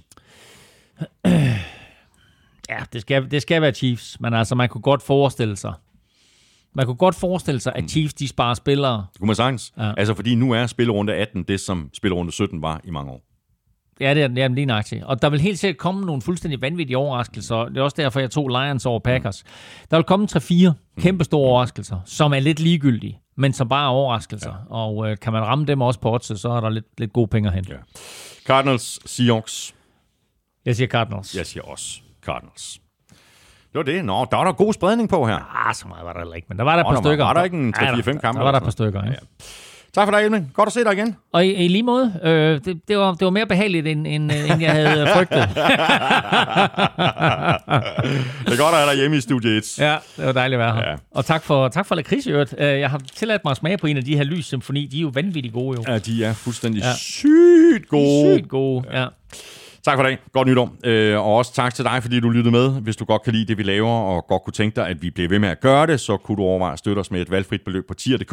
Og så giver du jo øh, samtidig dig selv chancen for at vinde den her officielle Super Bowl-kasket, øh, som Elming havde med hjem fra USA, og som vi altså trækker lod om i vores øh, optagsudsendelse til Super Bowl. Tier.dk er adressen. Du kan også bare trykke på linket øverst på nflshow.dk. Det ligger lige ved siden af linket til shoppen, hvor du kan købe lidt af vores merchandise. Tak til alle, der støtter, tak til alle, der har shoppet, og tak til alle, der har givet os en anmeldelse et af de steder, det er muligt, for eksempel i uh, Apple Podcast og i Spotify. Følg Elming på Twitter på snablag NFLming. Mig kan du følge på uh, snablag Thomas Kvartrup. Du kan også følge showet, og det kan du på både Twitter, Facebook og Instagram. Det er der, du kan kommentere og stille spørgsmål, og det kan du også på mailsnablag nflshowet.dk.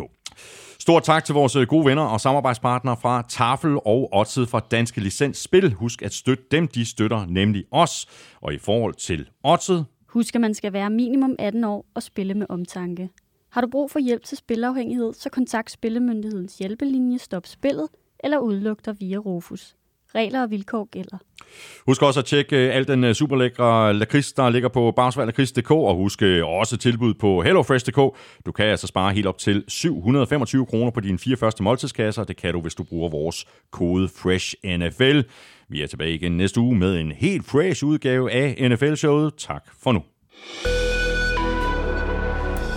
NFL-showet er produceret af Kvartrup Media, der også producerer PL-showet og Born Unplugged. Drengene på PL giver dig alt, du skal vide om Premier League hver eneste mandag, og så udlægger Lars Trier Mogensen og jeg teksten i dansk politik i Born Unplugged hver fredag. Tjek Velropa-podcasten, hvis du er bare den mindste smule interesseret i cykelsport. Og så er Elming og jeg ellers tilbage med meget mere NFL næste tirsdag.